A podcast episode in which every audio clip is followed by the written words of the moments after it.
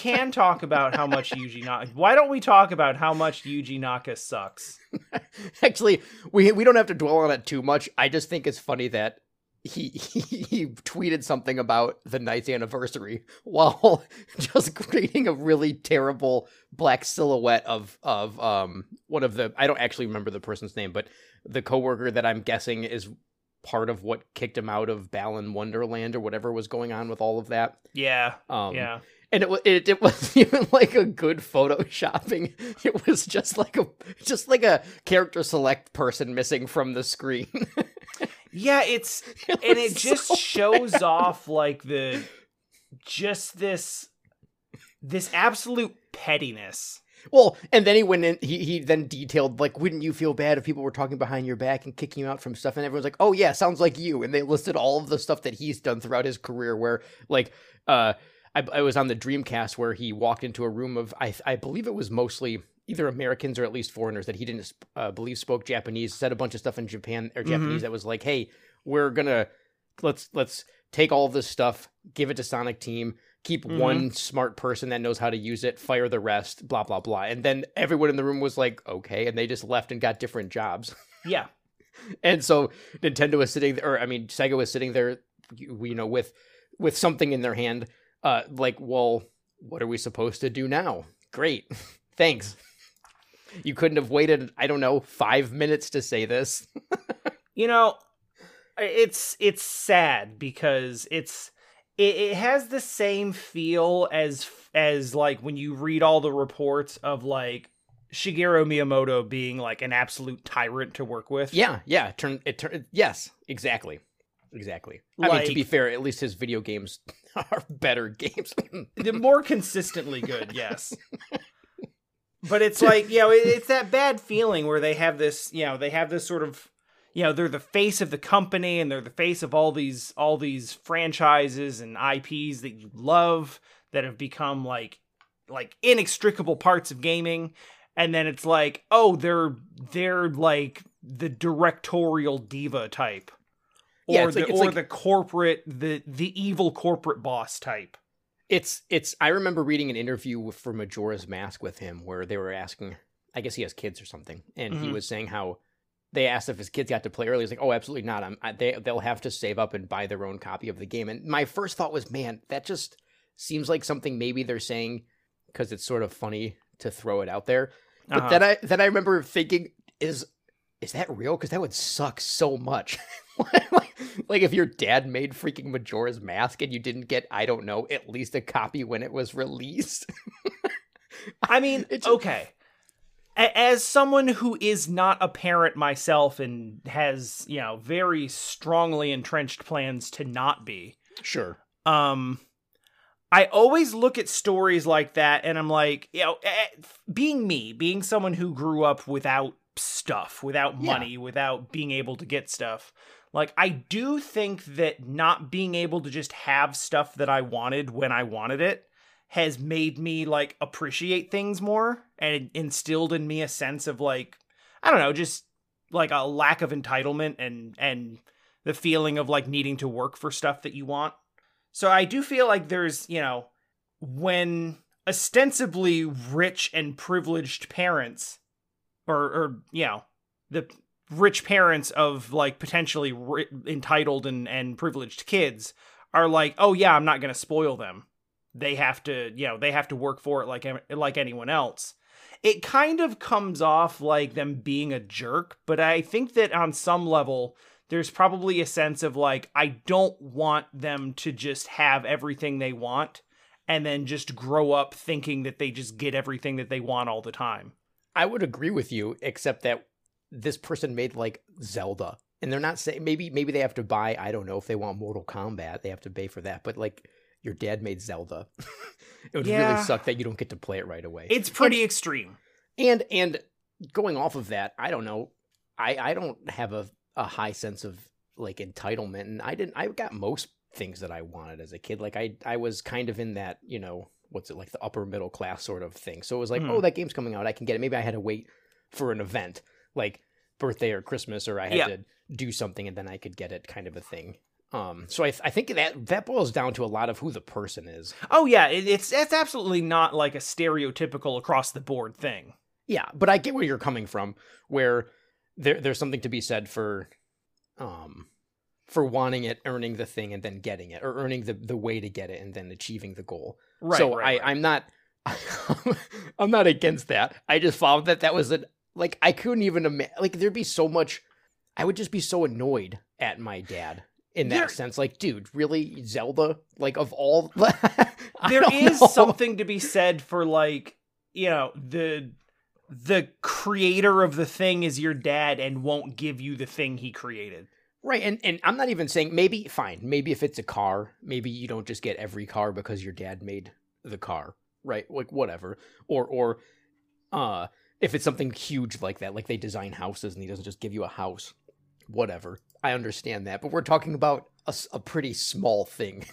Yeah, yeah, yeah. that that would be so cool to have it early and it'd be proud like it'd be one of those things that I'd be again, I guess I don't know. I don't have kids, so I can't say emphatically, but it'd be something that I'd be impr- like I'd be proud of that I'd want to share with them because yeah, yeah, yeah, yeah. you'd want that connection and then they're excited. I feel like that would be something that most parents would are are looking for like that. Hey, yeah, hell yeah, let's do this together kind of a thing instead of a once you save up your allowance. But then who knows if it's real. It just it it goes back to the sometimes you really don't want to look behind the curtain for most people that you think are good at stuff or Yeah. like like like it's we- we've we've had a lot with actors and directors and things in the last few years where you find out oh god i don't want to know i don't want to know this about you like and and then to find out about it with video games it's not surprising it's just sort of sad Yeah.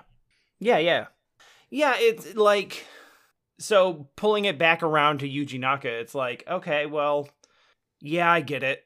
Like it seems like this man has a long stretch of of tumultuous relationships with Yeah, companies and coworkers. to, to say the least like like there did, did you watch the one little clip that i sent you that was him they were basically talking i think it was about sonic 3 where he said he didn't want to do anything didn't want to be a part of it but then when it was right he took all the credit for it and stuff Mhm, like yeah. uh, yeah.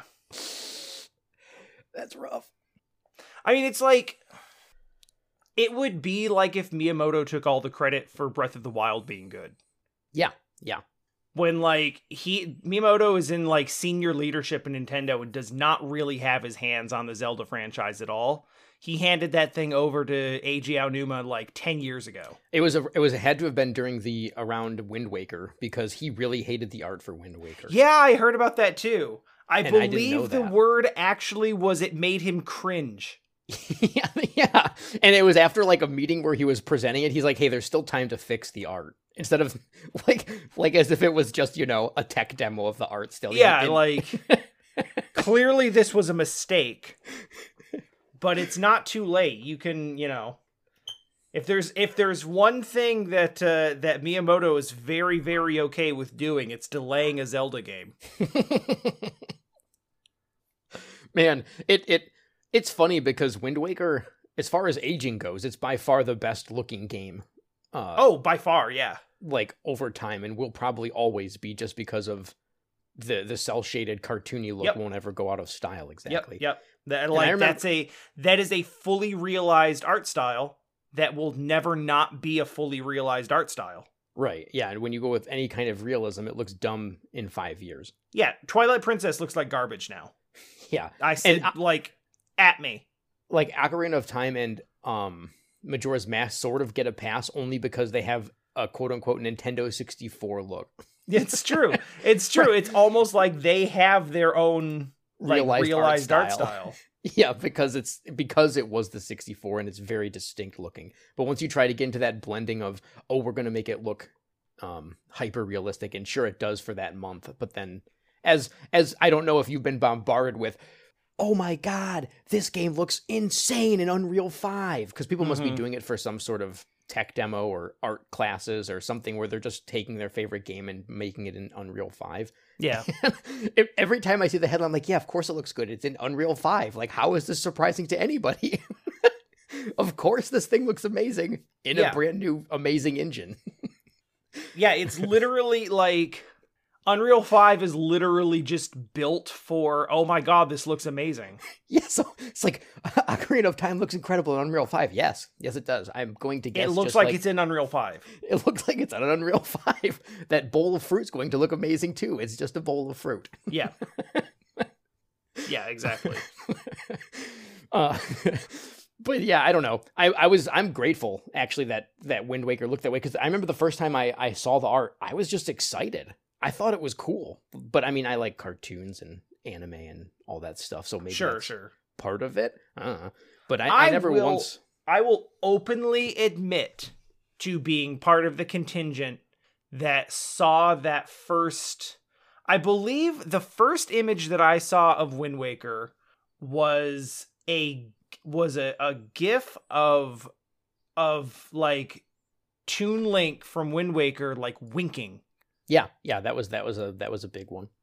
Um and I saw that and I will freely admit to being the person that was like what is happening? I hate this.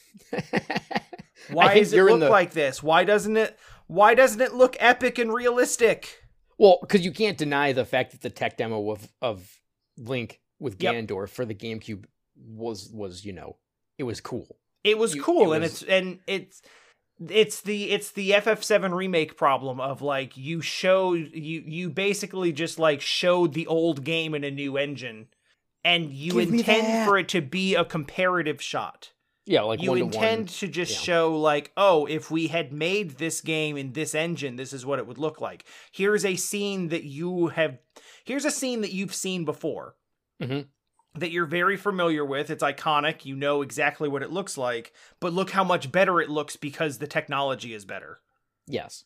that's literally what it is Yeah, and you know Unreal Five.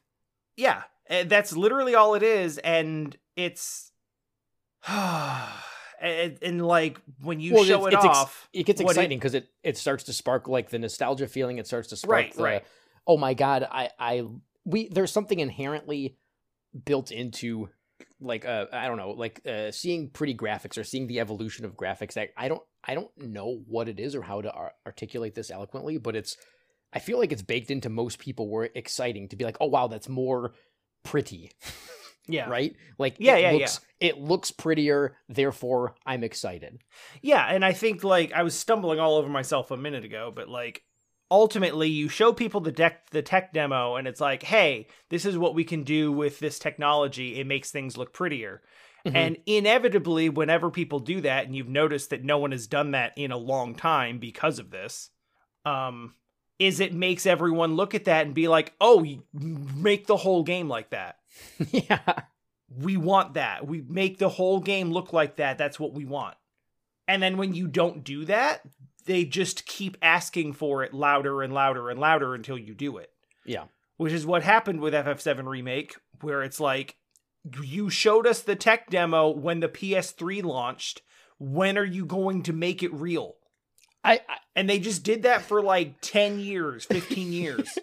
yeah, when they finally yeah, it wasn't it wasn't quite that long, but it when they finally I guess when it actually released. But I remember that E3 when they when they had the trailer for Final Fantasy 7 like hey, this is coming. I Mhm. I was so excited.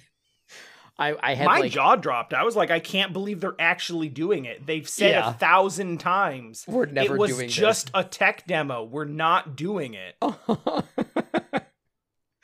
Man, that was that was one of those awesome moments. I kind of miss I sort of miss those big reveals because it doesn't happen as often since something somehow gets leaked just because of, you know, if it's on a website and someone's constantly scrubbing every website on the planet apparently or Yeah. on the interweb or internet. Uh Well, and knowing knowing the prevalence of leaks, they will just start teasing it themselves.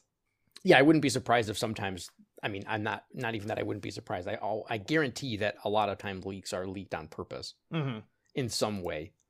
Oh, Like not those- even just that. Like not even just like the the leak coming out and it being a big, you know, a big PR thing. I'm talking about like even even a company that doesn't want the leaks to come out Oh, yeah. like they're never going to just drop it someplace randomly without fanfare. There's always going to be like a there's always going to be like the build up to the announcement Mm, yes. Yeah, yeah, yeah. Especially for something big like that. Yeah, like it, I see what you're we've saying. had games that where like there's a countdown to an announcement to, To a an countdown. announcement of the release date. Yeah, you're you're not wrong. You know, it's It- like the- three days from now we're going to announce when we're going to announce when we're going to announce the release. Sorry, the release date's been delayed. yeah, inevitably. So mean, to it's be like honest- there's no like the days of like being taken completely off guard are completely gone because if they have something big that they want to drop, they're going to advertise the hell out of it for weeks or months in advance to get everyone's eyeballs on it. And then Yeah. you know you're expecting something big, so you're more often going to just be let down because it's not as big as they built it up to be. True. The, I was I was pleasantly surprised with the Battle Network reveal because that's a Mega Man series that I've never played but have been told by a bunch of people that I should. Same. So that was really cool. I was like, "Oh, awesome, that's happening." But it, of course, it's Mega Man Battle Network. It's not like the Final Fantasy VII tech demo is actually a reality kind of Right. It's not like they came out and announced Mega Man Legends 3. Right. Yeah, that or a new Battle Network, and even so, it's it's Yeah, it's just like, hey, these are not going to be locked to old handhelds anymore. Yeah. I think they're right. all on handheld. I'm not 100% sure about that. Probably. I really don't know. I know the ones that people care about were on handhelds. Maybe there is because it seems like there's ten of them. That's Okay, there are six of them, but three through six have a blue version and red version ah okay. because you know, I mean they're they're called different things, but it's the same thing where it's like, it's the do you want this version of the game or that version of the game? They're the same game, but with minor differences. Maybe I don't know different characters. I don't know what the I don't know what the differences are, but it's like Battle Network One, Battle Network Two, Battle Network Three, red version, blue version, Battle Network Four, red version, blue version, mm-hmm. essentially. So there are six games, and you know, four of them have two different have two different variants. Right. So eh, technically ten, but not really. So yeah, they're probably all on handhelds. I can't picture them doing a. Oh, I mean, I guess the Switch is going to be doing a two different versions on the main console, but the Switch is also sort of a handheld. Yeah, it's always weird to hear people refer to the Switch as a handheld because I almost never play it as a handheld. But like, yeah. I, I say almost. Like, I do sometimes. Sometimes just sitting on the couch and you know Jesse's using the TV for something, and I'll just take it off the dock, which is really nice to be able to do. But I do consider it like I think there's some people who consider the Switch to be a handheld with a that you can dock, and I consider the I consider the Switch to be a docked console that you can take handheld. yeah, yeah, me too. Yeah, like it's it's obviously still both, but like I feel like everyone has one version or another of it that they consider to be its primary function, and the other one's the auxiliary function. yes. Yeah, So I, I it- think it it's really- always weird. To, it's always weird to me when people refer to the Switch as a handheld because, like, I know that they're right, but that's not the way that I think about it. Mhm. Yeah, I was gonna say it, it depends, uh, or it depends entirely on how you use it, Yeah, exactly. or if you have like the the the light, then it's purely a handheld. that's true. Yeah, accurate. Shrug. Shrug. hey, did you see all the rumors? the Switch Pro is coming back oh God, yeah. because I guess Nintendo bought a whole bunch of parts or something to have supply, and then they, I mean, I know there was a here's the thing. Like everybody knows that they have to eventually do a new console. Like yes, it's but then it won't be going the to happen anymore. eventually. it'll be the Super Switch or whatever. Yeah. Here's what I'm concerned about, and I was actually just talking about this yesterday. Oh. Um Nintendo has this weird thing where it's like we're not just going to do a souped up version of the same thing. We have to make it different and innovate. yes, Well, that's definitely been true since uh, after the GameCube. Yeah, pretty much. Even the GameCube, like the GameCube itself was like, we're gonna do the mini discs. Yeah, they tried to innovate because it was like faster loading and all that stuff. Right, right. I think it was primarily an anti-piracy measure. Yeah, but they like to say it was because of faster loading. Yeah, that's what I had, that's what I remember reading. we we got the lunchbox console, so I'm not going to complain. It's true, yeah. It's the best looking console ever. Man, God, I I want I just want a gutted one to take to to to work. Like I'm teaching in class, and then I I pull out my my lunchbox for a snack, and it's just the GameCube that you know opens up. You pull out a bag of chips. It'd be the best. are you aware that the third podcast we ever recorded We talked about the the GameCube lunchbox. is called Demon's Crest and the GameCube Lunchbox? I, it's it's something I've wanted for a very very long time. Twenty years. Okay, Not much has changed. not much. Yeah, I'm a simple person. All right. you show me Final Fantasy VII, I'll buy it unless it's got loot boxes. Did we And- talk last week about the GDQ run of Kirby Tilt and Tumble where the guy's just tilting an actual No. GameCube around? God, that I didn't. Okay, that was so awesome. Well, he had the he had the. uh It's not called the Super Game Boy. What is it called? What's the Game It Boy is the attachment? Game Boy Player. Yeah, Game Boy Player. Yeah, the the you know if you flip the GameCube upside down, there's like seven little uh, compartments on the bottom, and Yep. one of those you could plug in the Game Boy Player, which would allow you to play Game Boy and Game Boy Advance games on the GameCube. Mhm. And this dude is playing Kirby Tilt and Tumble, which you know you're supposed to be um, rotating and moving as you. It's it's like those uh, what is the name of those games where you know there's like a marble and you've got to guide it through a a course to get. To Oh yeah, I know what you're talking about. I don't know what the is it. I want to call it a slide puzzle, but that's a that's a that's like yeah, the I feel like slide puzzle. The yeah, the sliding. Yeah, Yeah, I don't know what that's called, but it's kind of like that except you have Kirby and you're tilting the ball around. yeah, get to the basically. It's a game or it's a it's a Game Boy Color game with an accelerometer in it, and the Yes. idea is you're supposed to tilt the Game Boy around. But if you want to actually play it on your screen and stream it, you have to run it through through the Game Boy player in the GameCube, and then plug that into the TV. And, so the the only way that the only way that they could run it at GDQ was to plug it into the GameCube and have the entire GameCube with the cartridge in it be the accelerometer. So it was a 40 something minute run of a dude just tilting an entire ass GameCube back the and guy- forth. the guy that ran it said that he actually prefers playing this way. he says it's more comfortable for him. And I'm thinking, I don't know. I don't know if I buy that. I okay, I kind of get it. I mean, you don't have to look at a small screen. So you're able the fact that you're able to look at the television and play already is a huge You don't have to look at a small screen while you're tilting That's- it around. That's what I mean. Yeah, it was and you the screen is stable, but also like tilting, like tilting your little Game Boy around. I feel like you'd have more control with a Oh, with larger. Oh yeah, a- I could see that. with like a larger thing. Whereas like It's if you're weightier. tilting just a little Game Boy around, there's like way more. There's way more play, and it's way easier to like accidentally tilt it one way or another because it's lighter. Sure, of course. So I feel like your movements would be less deliberate that way. Yep. Whereas yeah. with the GameCube, like every movement is very deliberate. that was that was a really good run. Yeah, that was that was a lot of fun. Uh, I don't think we talked about. I don't think it had happened yet. Um, the um, the really really unfortunate Metal Gear Rising, uh, run at GDQ. was I watched the the the bit of the main game. It seemed, I mean, it seemed like they were overly excited about being god gamers, but the run seemed all right. I don't know what what was wrong. Oh, uh, oh, I thought we talked about this in Did we? Discord. Um, yeah, the runner cheated.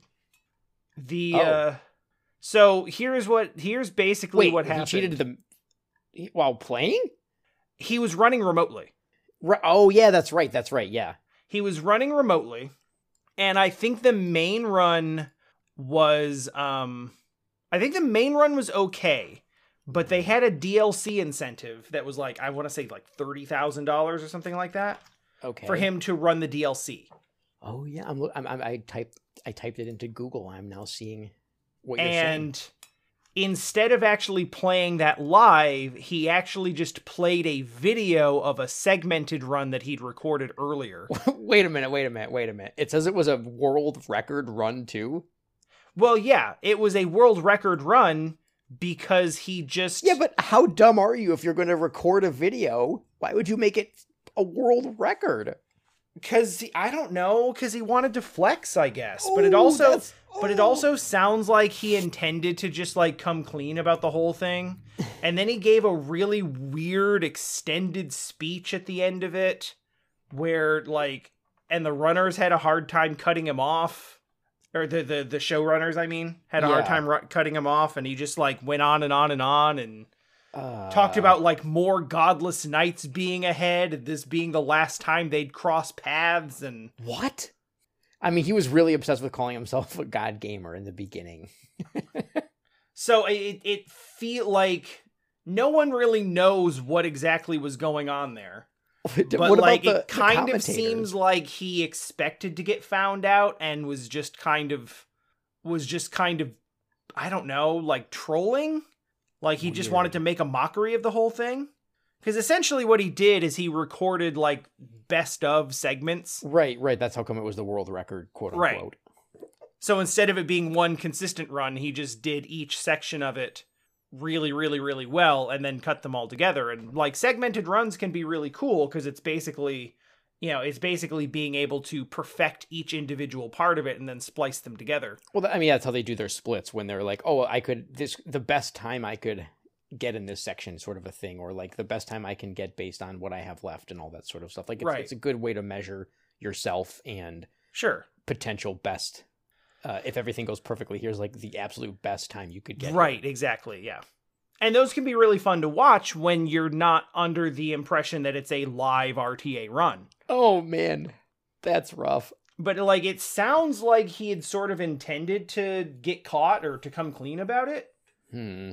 from the from the context but like it's not like he announced it after the run was over and it's like hey this is fake Yeah, it looks like he, he a- instead so the- gave a really weird speech that put everyone off and I mean, I'll be honest. I was a little bit put off by his God Gamer speech.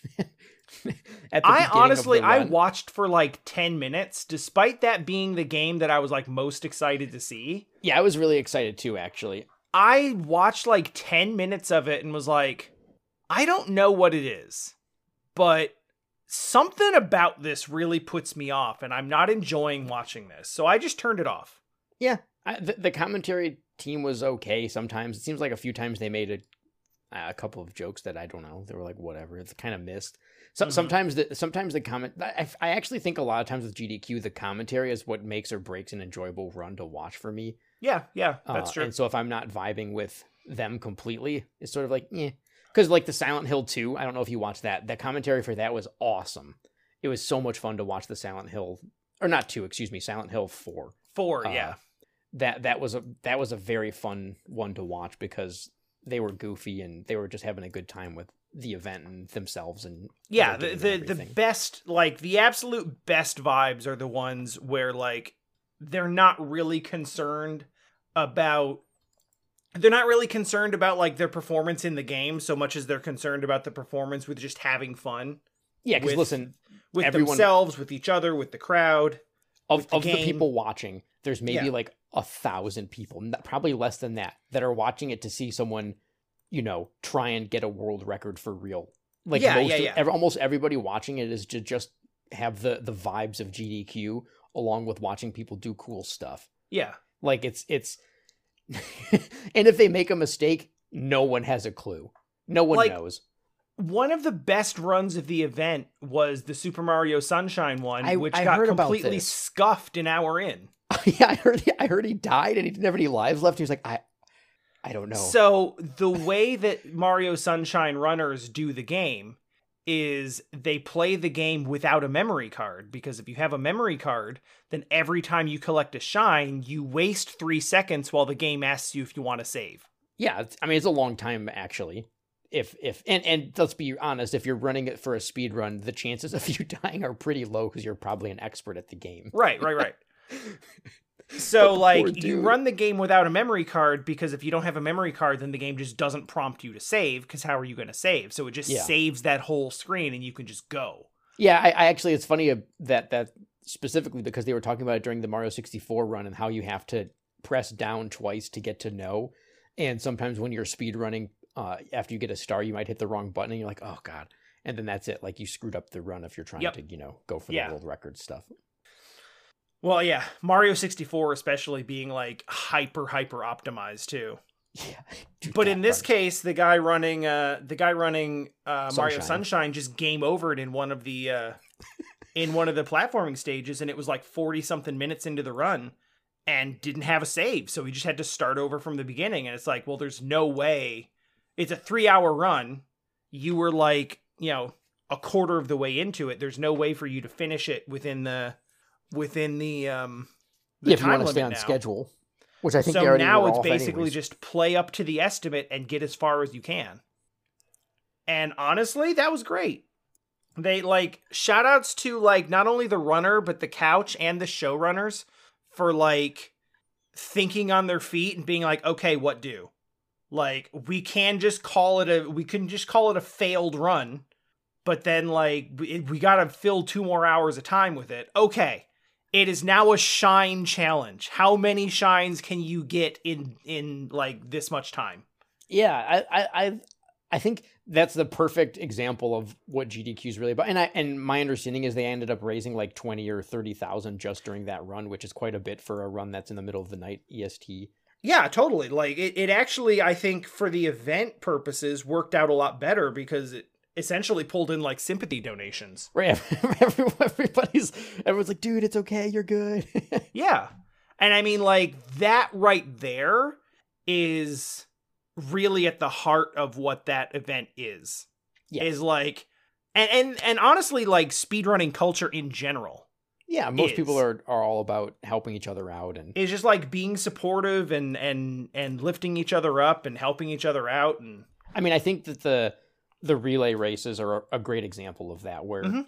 sure you can have a little bit of competition, but everyone's just really happy. Like everyone's cheering for the team that win, like because it doesn't really matter. It's just about getting together and having a good time. And Yeah, like the for a good people who. And- lose are very rarely look upset about it.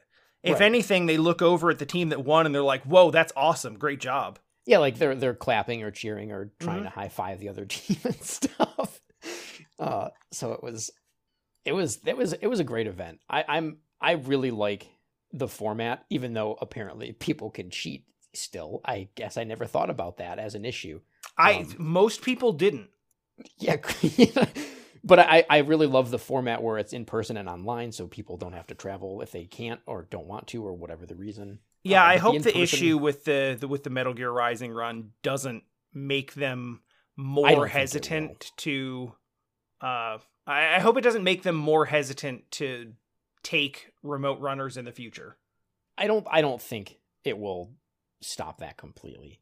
I, I really I really hope that person didn't screw up everyone else's chance of that. Yeah, like That that's be- always that the would be fear, right? Is like one person takes advantage of a loophole in the system and ruins it for everyone else who wants to like use it legitimately. Well, especially since no one did it over the last two years.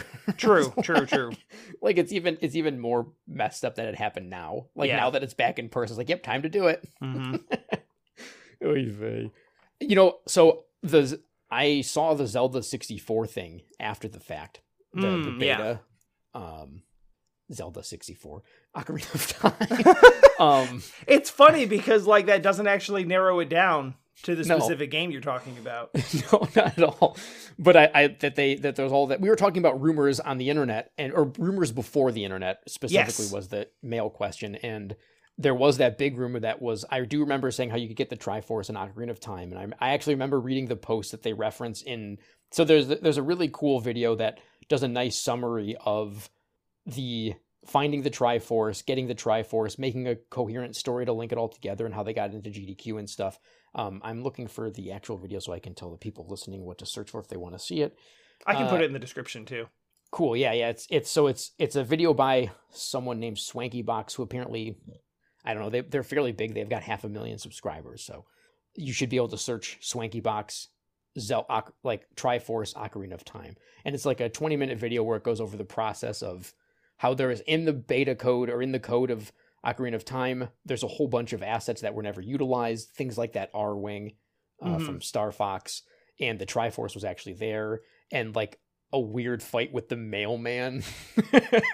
Yeah. Um, or, or some aspects of it at least. yeah, yeah, yeah. And so they and during the event they had they they had a the, a TASBot go through like doing all the sequencing of stuff and ultimately when you they opened the triforce they're like hey, it's like the future and they they integrated the twitch chat where like Yeah. you know future link so it's actually the breath of the wild link and um or not breath of the wild no yeah yeah Yeah, Breath of the Wild. breath yeah. of the wild link and zelda being there like it's the future we're all here to help each other out and it was like twitch chat in the clouds and stuff. It was actually it was super cool. You should check out the either the live run or the the video that i was just talking about. Um and that was so awesome to have to think about the internet rumors hey we made this was like it was actually partially real even though the rumor started as a total ruse. Yeah, yeah. and then but it was but it was technically in the game in some way and then they turned it into like a quest that that was like because i was watching the video i was like oh my god this is actually in the game somehow this is so cool because i wasn't paying attention the very be- the first part of the video um that i was just talking about i was just kind i came in like i don't know a few minutes later after i had been on i was like oh this is awesome and then when it got to the future part and it showed breath of the wild Lincoln, I was like, oh wait, wait, what? Okay, this there's no way this was in the 64 cartridge. Then I then I you know took a second, was like, ah, okay, okay, because I think I messaged you being like, dude, this is crazy, and then I edited my comment back, I got baited. Yeah. Yeah, yeah, yeah. the, the internet rumor got me again. Uh, but that was awesome. That was such a cool use of uh, new technology and, and old stuff and and bring it all together in a way that's just like really feel good. Yeah, and the and the idea that all of that was just being coded in live by button presses on a controller, like that the whole arbitrary code execution thing, like I'll never be able to even begin to understand how that works. no, me neither. Programming in general is still like magic. Like when, when when I think about my computer turning on and just doing normal functions, I'm like God, that's magic. yeah, yeah, any sufficiently advanced technology. like it's I, I find arbitrary code execution in video games to be indistinguishable from magic. just just the fact that it's a bunch of like you know some numbers and some electric gates and some things happening. It's like oh cool, I'm playing a video game. I don't. I, I guess that like I I guess for me like I understand that when you press buttons on a controller, you are feeding input to a computer, yes, yeah, right? So I understand that. It's just I guess I always thought that like when you're feeding those inputs to the to the system, they they go in their own special little bucket.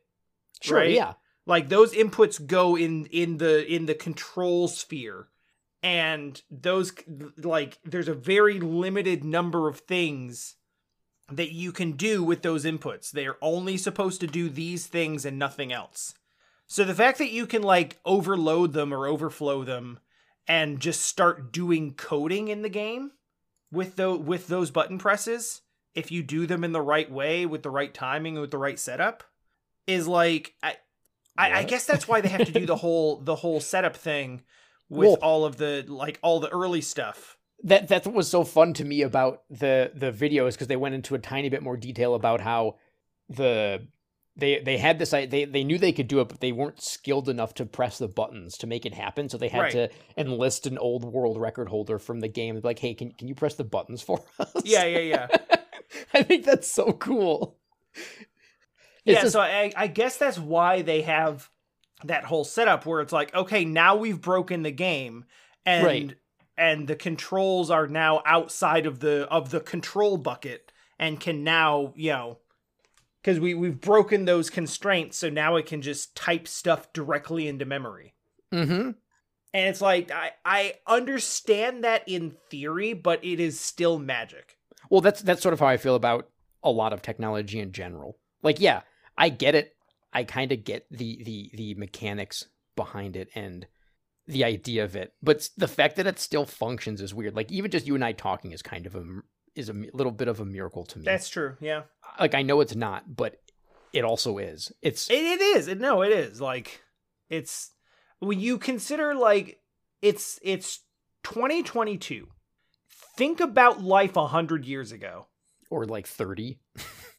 No, like like actually a hundred.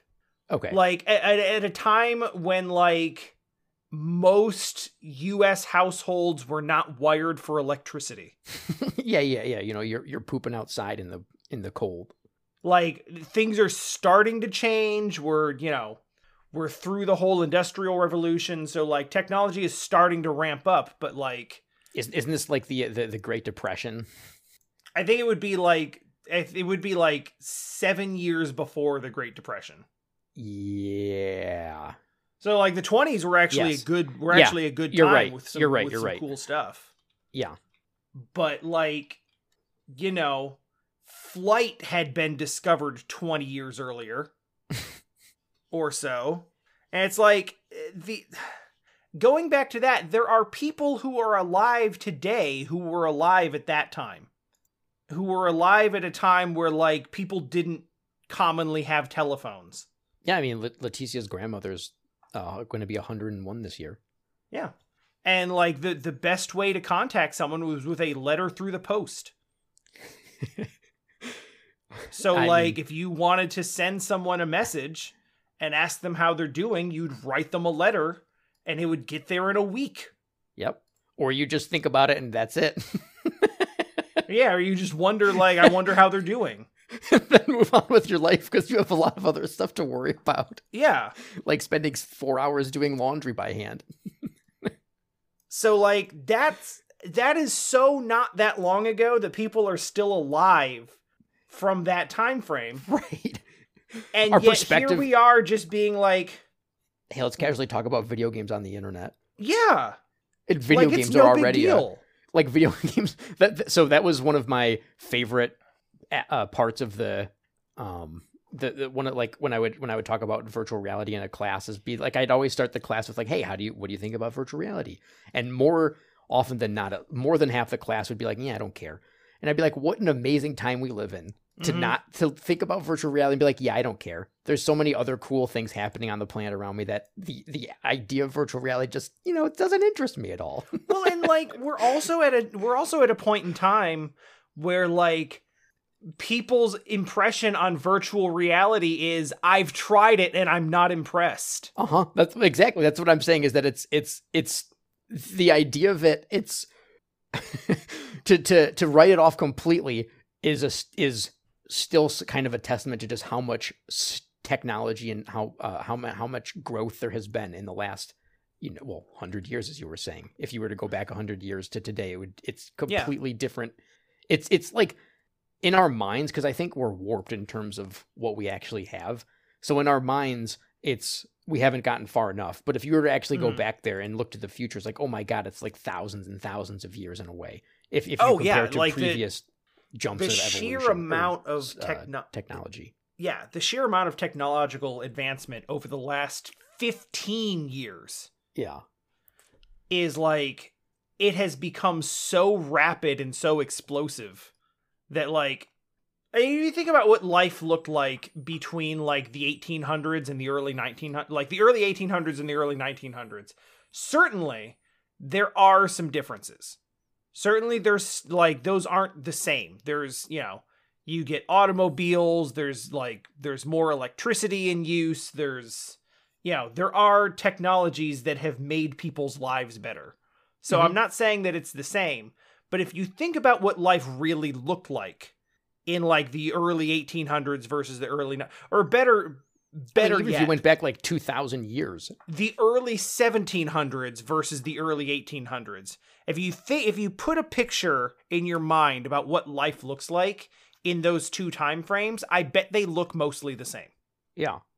Well, it's and it's it's really hard. It's really hard to to to pinpoint it because if you go back 100 years or like 60, 70 years in our time, like if you watch an old movie, there's things that they're doing that are exactly like what you're doing. It's just like, "Oh, that car is a little better looking now." Or, Yeah. "Oh, the Yeah, yeah. houses have, you know, electricity or plumbing." But then that's if you look at the 50s or 40s, it's it's it's really hard to see the jumps in technology because they're not as tangible as going from a horse and a buggy to a car, right? right right like uh, it's it's in a way it's kind of similar to what uh, we were talking about earlier when you can can or can't see you know a, a, a disease or not.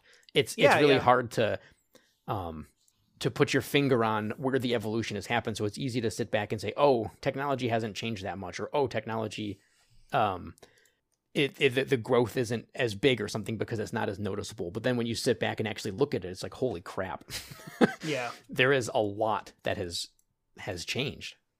Yeah, yeah, yeah. It, it like I think that I think for us at our age and our generation, like it is easy enough just to look back at like the 90s. I mean, yeah, looking pre and post internet. Yeah. Or even like early internet. Yeah, I kind of consider I, that I still. still remember in the 90s, like seeing TV commercials telling people what to post in their AOL bar. oh yeah, Remember the yeah. AOL keywords? Yeah. And they'd post those instead of the actual web address. No, it- absolutely. There, there was the the the '90s was. I I kind of put early internet as part of no internet in some ways. Yeah, it's understandable. I think it wasn't until you know, uh, once in a weird way, once online games started to be much more commonplace, that's when the internet really started to to Mm. pick up for Mhm. for in my eyes, and that's probably just bias, but whatever. I mean, it's it makes sense. It makes sense as a as a thing that that uh for us on this gaming podcast weird, I know. for us it's to weird. for It's us to measure the jumps in technology with how they affect gaming.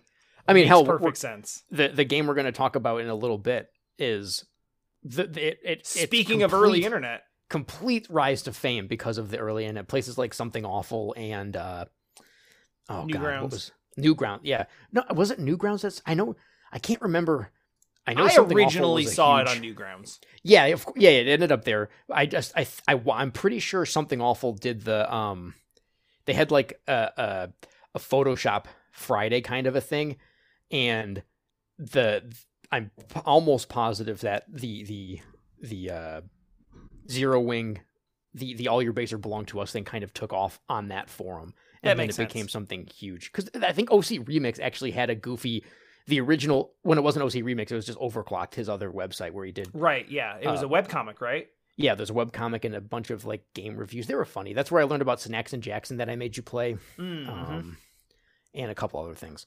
But I think it was between uh, Overclocked and something awful that sort of propelled Zero Wing to be a game that anyone even knows today. I mean, hell, Yeah. I bought. There was the first time my mom ever used her credit card to buy something from the internet because I wanted a, a sweatshirt that said like "What happened" and a T-shirt that said "All your base are belong to us." I it was like, also, for a long time, had a T-shirt that said "All your base are belong to us," yeah, like that. and the back of it said "Someone set up us the bomb." yeah, we probably bought the same shirt. I'm guessing. Probably What- was may it in like a was it in like a pixel text with a little pixel bomb at the end of it? Ye... Oh, I don't remember the bomb. The front had the cats. Um, had had the No, the- the mine only guy. had the text. Ah, okay, so we in fact bought completely different T-shirts with that line on it. yep, yep. And I remember I had the sweatshirt that said "What happened," and I, I there were people that would walk up to me in high school that would be like, "Oh man, that's funny," and it's from people that I never would have guessed had any idea about the game because that's how pr- I mean it was it was pretty much the original meme for video games before memes meant memes. Yeah, true. It was Yeah. just a funny thing online. it was it was absolutely like one of the progenitor gaming memes. Mhm. We'll talk about that. Uh, In a a bit. bit. Do you want to? Okay, so there's two things I want to do before we get to it Hit me. because I I actually am kind of excited to talk about Zero Wing. Um, so one, I kind of I've had this stuck in my head because I kind of started a point about the uh, about the new Switch and then we right, kind of drop it. careened off into talking about something else. Um, the only thing I wanted to say because we ta- started talking about Nintendo doing innovation. yes. And all I wanted to say is like the Switch is doing really well, like the Wii was doing.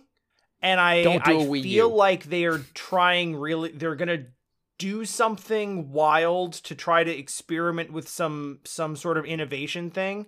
And I just hope that they keep it in their pants enough to not completely alienate everyone that likes the Switch like they did with the Wii U. So my I have two thoughts on that. One, they could do something crazy, but then maybe they just leave the Switch 2 as the Switch 2 that is going to be their new handheld because they're not, you know, they're not doing the the Game Boy, the 3DS, any of that stuff anymore. So they make the Switch 2 and it's just, you know, some kind of evolution in terms of graphics. I don't have Right. a clue. And then they do something It's crazy the Switch, on the side. but more power. Right. And then they do something kind of wild on the side so they can scratch that innovation itch that they have. I don't Mm-hmm. know. Or maybe they've decided they just like money and they don't want to bother with that. Right. because the Switch is doing just fine, and a Switch Pro will do just fine as well. Hmm So my thought for them that they might do with a new console, and they might lock it to the new console because that would be Nintendo, uh, is is having some kind of account wide system in place finally. Like like maybe the sell the, the selling point of the Switch 2 will be more power, more all that stuff, whatever that everybody likes, and some sort of online aspect. Like, you know, they bring back the the Miiverse type thing, but not literally the Miiverse, but Yeah, yeah. you know they they they bring in i don't know they bring in trophies or achievements they bring in chat Sure. stuff they bring in um some some reason to get you to get people playing and using the switch beyond just games or just for playing a game and then being done i don't know they could Yeah. do something like that i i also hope that they well i don't want to say i hope that they don't do something wild uh, because I like their innovation. It's always fun. I like seeing what they do, even if it ends up being not utilized at all, like the Wii U. I not not there's like no Nintendo game outside of the launch Nintendo. Um, God, what was the bundle called? Nintendo Oh, Land. yeah, yeah, yeah. I think yeah. it was Nintendo Land. Yeah. Just outside of that, like nothing even used the touchscreen for anything other than a map, basically. yeah, because no one knew what to do with it. Like they they were in their own little office and they were like, wouldn't it be cool if? And it really feels like the Wii U is meant to be a beta switch. yeah. Like they were like, man, we really sure would like to have people be able to just have this screen that they can take with them. Yes. But we don't have the tech figured out to make it its own standalone thing, so it still has to be connected to the to the console. And then they just like the the hilarious thing about it is like between the main Wii U console and the touchscreen, the thing that they decided to innovate on was the touchscreen. hmm They're like, why don't we why don't we just make the touchscreen the whole console? That's what we wanted to do in the first place. Yeah. And Yeah, and I just think- couldn't do it yet. I because I think Nintendo right now would be digging themselves a hole if they made a new console and all of because people I don't think people are in a, the space to since a lot of people are going digital with stuff now. People Mhm. don't want to give up their game collections for a new console. I, I feel like Sure. Um, so if you could transfer the Switch games over to a new Switch, that'd be a massive selling point for picking up the new Switch. Oh yeah, backwards compatibility. Yes, like Yeah. that would be huge. Which, if they innovate too hard, that becomes impossible. If they do Right. something insane, who knows? Um, I can almost see them doing so like the Wii U because it still used the Joy Cons because they wanted to sort of feed off of the the momentum of the Wii and they made it backwards compatible so it's like but then you got marketing confusion where people were like okay so it's just an add-on for the Wii is it a Yeah. new like because you're still using the you're still using the Wiimotes I think I called them Joy Cons a minute ago but whatever you did, but that's okay. you you're still using the Wiimotes, but now there's this screen. So do you just buy the screen and then the games are the same? The screen looks stupid. so like nobody understood unless you were like really connected with gaming like you and I. Like the Wii hit a huge casual audience of people who don't follow gaming. And so like it was really difficult to explain to all of them how this thing that has like 80% of the same functionality as the Wii is a different thing with new games. Yes, And, so no one wanted it because either they had their Wii and were happy with that, or they were like, that touchscreen looks dumb and I don't want to play games on that.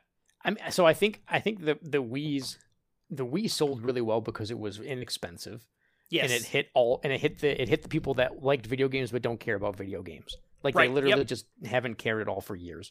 Because if, you if you if you were to remove all of them, the Wii would not have. It would have been a pretty much a failure, I imagine. And so I think the Wii U kind of maybe not a failure, but it wouldn't have been the the, the monster that it was. Um, right, yeah. And the Wii U was basically the Wii without the casual audience. Basically, like, yeah. The Wii U sold like I don't know, it's, it's a laughable number of consoles. I don't Yeah, it's how many it's it is like 20 million or something yeah, like 20 that. million, Yeah. And that's pretty much what you would expect of just people that it's basically, oh, these are the people that like Nintendo and they don't care about any, like they'll just buy it because it's Nintendo. And that's that's about what you'd expect, I Yep. feel. So I mean, the I bought one and I sorry, I bought- I had it at launch. 13.5 million. I- y- yeah, there you go. 20 is too high. Um, I literally over I in trying to under trying lowball it. yeah, in trying to lowball it, in, like in trying to exaggerate it, I actually like You you over, underestimated it even further yeah. No, you overestimated. or right? overestimated. Yeah. Uh, Yeah, you overestimated. You're underestimate. to uh just to just to throw this out there yes. um because 13 million still sounds like a lot of consoles sold right No, no, it doesn't. i mean like if you're an outside observer 13 million is a large number of millions Sh- sure. But the wii and the switch have both sold over 100 million Hell, the the Switch theoretically could end up being the the highest selling console it's on its way ever. What, It what is- is, it, it is is the PS2 definitely that's on its highest way. right now? what's Is that the, is which is the highest right now? the switch No, I mean overall. oh Like- um geez i don't know Is it the PS2? I think it- it's the I think it's a 3DS or maybe the original DS. Re- yeah, I think it's really? the original DS. Oh, I, I thought it was something. I thought it was a, the the PS2 for some reason. Uh-huh. Um, Oh, you mean okay? I was talking about in just Oh, no, I meant- Nintendo. no, sorry, sorry, sorry. I meant overall completely. I don't. Yeah. Okay. know. Um. Yeah. The the PlayStation Two, uh, followed closely by the DS, based on this uh based on this Wikipedia article. We got the Ah. PlayStation Two at roughly 155 million, Holy crap. the! DS at 154 million. It prints money. Uh, the Game Boy and Game Boy Color at 118. That's kind of cheating, but yeah. The PlayStation, yeah, I mean they're different consoles, but they're looped in together. Yeah. But then then the, then it should be the 3DS and the DS in my opinion, but whatever. Um, it says here that the PlayStation 4 has sold more than the Switch, but By I that believe that is now no longer the case. Oh, I see what you're saying. Okay, yeah, yeah. Like I, I think this is I think this has not been uh I think this has not been updated because I read something recently, like in the last couple of months, that the Switch uh, has outsold the lifetime sales for the for the, The PlayStation PS4. 4. So I think the Switch is now in fourth behind the Game Boy, the DS, and the PS2. The PS4 was a, is a really good console. It is. I'm, very I'm- much I is. was I was really impressed because I didn't care about it when it came out. I bought the Slim. I bought it because Monster Hunter World and Dragon Ball FighterZ was coming out, and uh, they had a it was uh, the right price. And then after I got, it, I was like, "Wow, this console's rad." There's a lot of great stuff on it, and clearly it's still doing okay for itself. It's really strange. This is this we've talked about this a bunch, but the transition from console to consoles is so weird now Yeah. like I don't think the industry even knows exactly what to do or how to handle this yet. Cuz cuz before when you were buying physical games, not having it work on the next console was kind of annoying, but it wasn't tragic. People Right, right. wanted backwards compatibility, and sometimes it was there, sometimes it wasn't. Um, I mean, don't early know. on, it was it was unheard of. right? Yeah. Like the people, like, idea that you could put your your SNES game into the 64 and have it work was like, why would that even be a thing? Yeah, it's it's funny. Well, because the the PlayStation was the first company to do it with the PS2. Right. and then the early PS3s. And it's it's it is always it's one of those things like game prices where if you listen to people talk about like in the past backwards compatibility has always been so important. It's like, well, no. it was uh early PlayStation consoles, that's true. But even PlayStation's like, this is too much money. We don't care about the emotion engine. We're not putting it in PS3s anymore. Uh and Nintendo did it a little bit with the, you know, the Game Boy and that kind of stuff. So it's sort of like depending on where you if you cherry pick your examples, then yeah, it's always been important.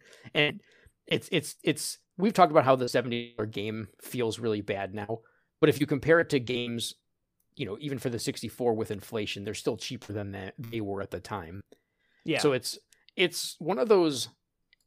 I, that's why I think we're at a kind of a weird place in in gaming, where gaming has, um, where they I don't know if they know how to go to the next stage yet, or if I don't, anyways. But I'm not in a position to have to make that choice, so that's probably good for everyone involved. yeah.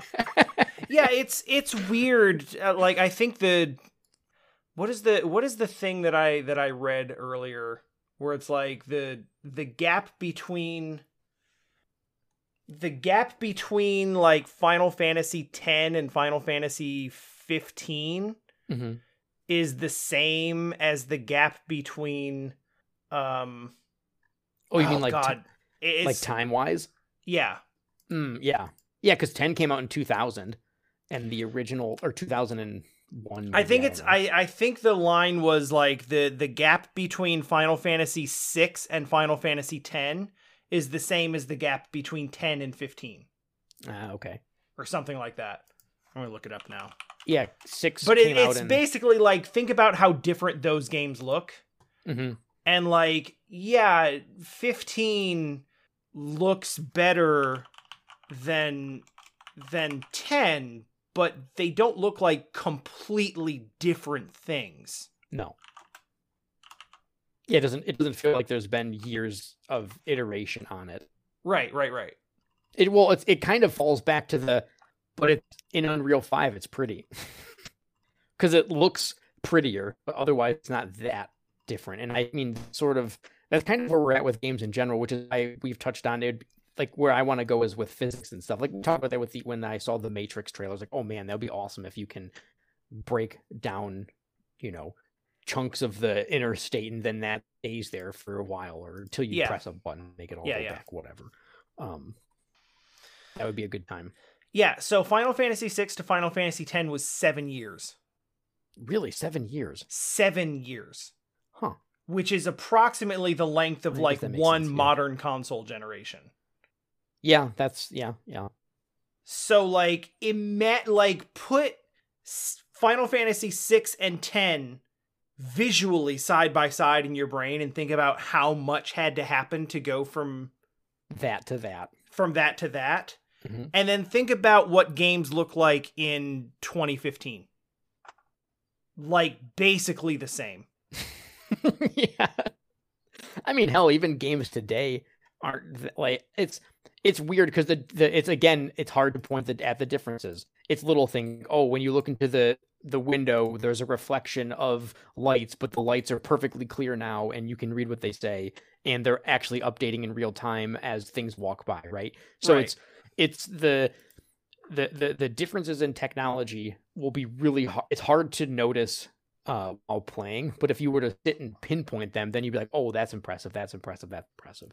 It's yeah it's yeah and it's it's there is refinement and there is like i'm definitely not going to sit here and say that like oh the games are exactly the same there's been no innovation or improvement because that's patently untrue yeah yeah but when you put them side by side at a glance and think about how much how much advancement and innovation has gone into Mhm. the games in terms of like graphical power and you look at like you know let's, let's look at stuff that came out in 2015 2015 yeah I release. I don't know. Probably like Nino games. Cooney was around there. bloodborne Oh yeah, Bloodborne. metal gear solid 5 the witcher 3 The Witcher Three came out 2015. Uh-huh. Fallout 4. Wolfenstein the Old Blood, Rise of the Tomb Raider, Life is Strange. Like, Like Life is Strange came out this year too. that's also true. But like you think about these games and you like in your mind these are still modern looking games. Yeah, yeah. I could you could Like maybe they run 4. maybe their their parallels run at higher frame rates, but you can put you can put Bloodborne next to Elden Ring and like It's not Elden. Ring will be shinier, but you're not it's not putting putting Bloodborne next to Elden Ring is not the mind-blowing difference of putting Final Fantasy 6 next to Final Fantasy 10 and being like these are completely different th- these are completely different mediums. I mean, even even the difference between seven to like nine is really substantial. Mhm. Just because of how they, you know, how they use the, the triangles. Yeah, There's a lot more of them. that's true. There are more triangles. um, what was the other thing you had? I Oh, don't mail. remember now. Oh, mail. Yeah. I will say also that uh, it's possible that maybe we should take the mail after the break because your voice has been like going robot digital for a while. Really? It's not. I can still hear everything you're saying, but you, there's been there's been a few breaks here and there. So Mm, I don't know.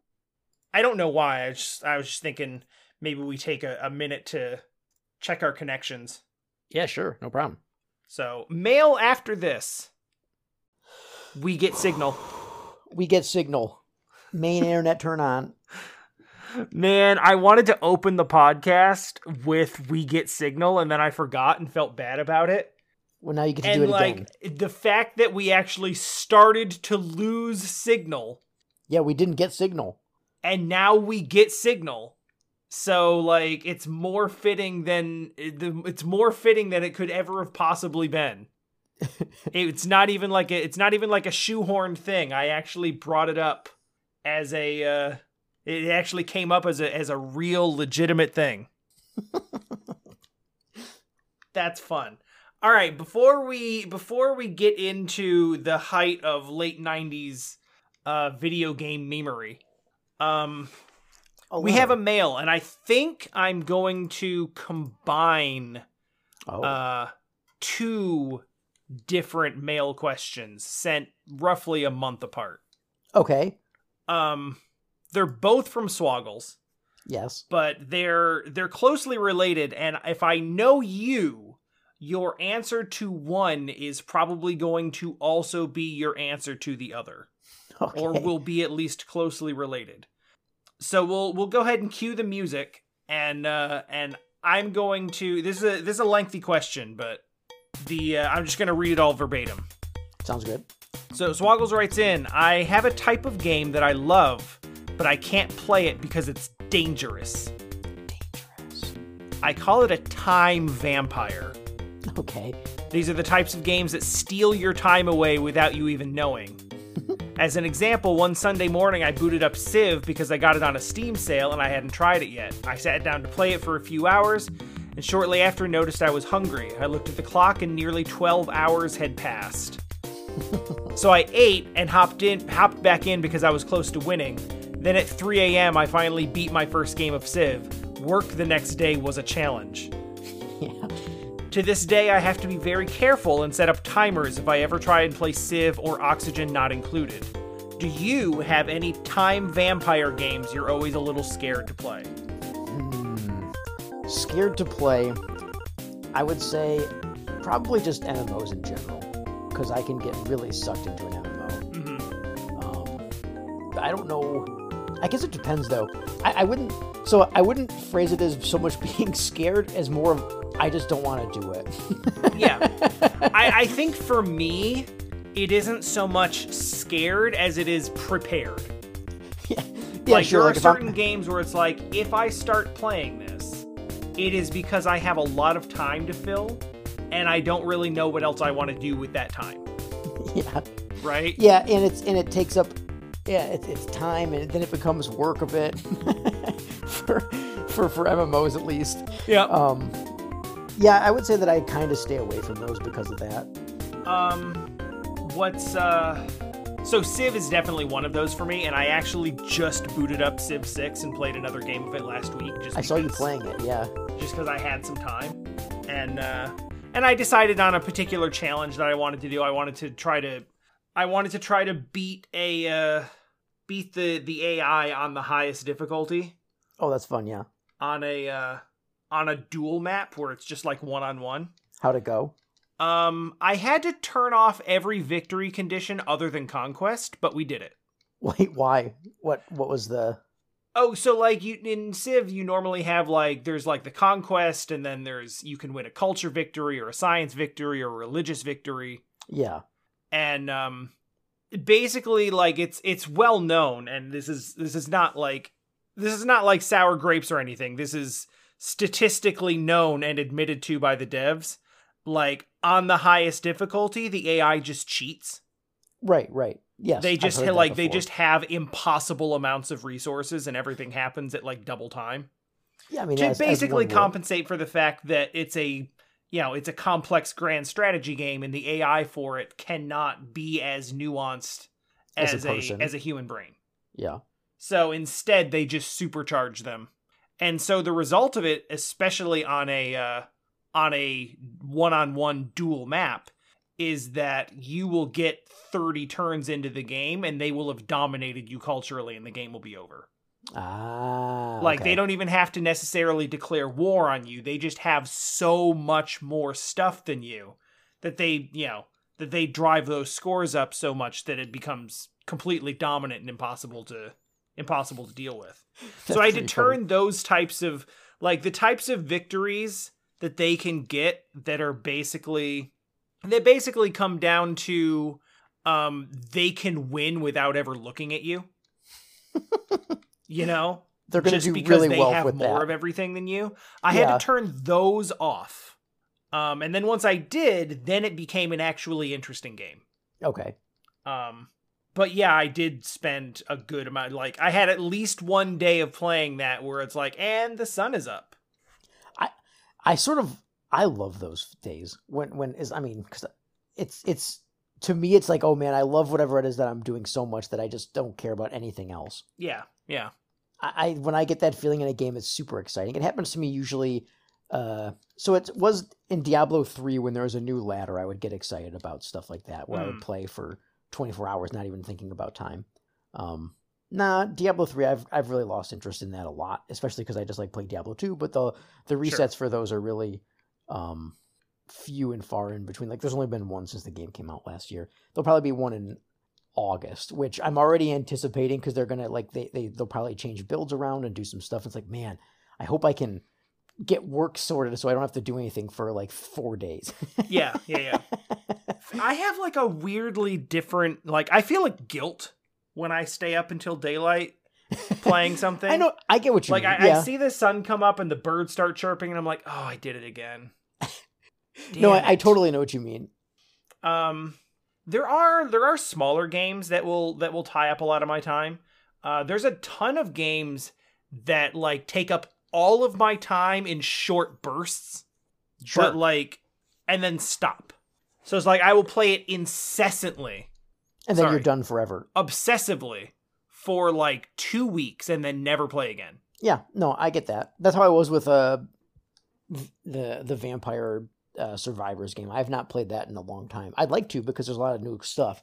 But Vampire Survivors does that for me and a bunch of people in my Discord for about four hours every time an update drops. exactly, yeah, yeah. It's like I got to do this now. Yeah.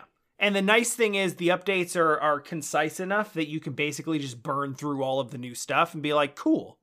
And then Yeah, drop that's- it and then wait for another update to drop two weeks later. Because that's it's, about the rate that it's going.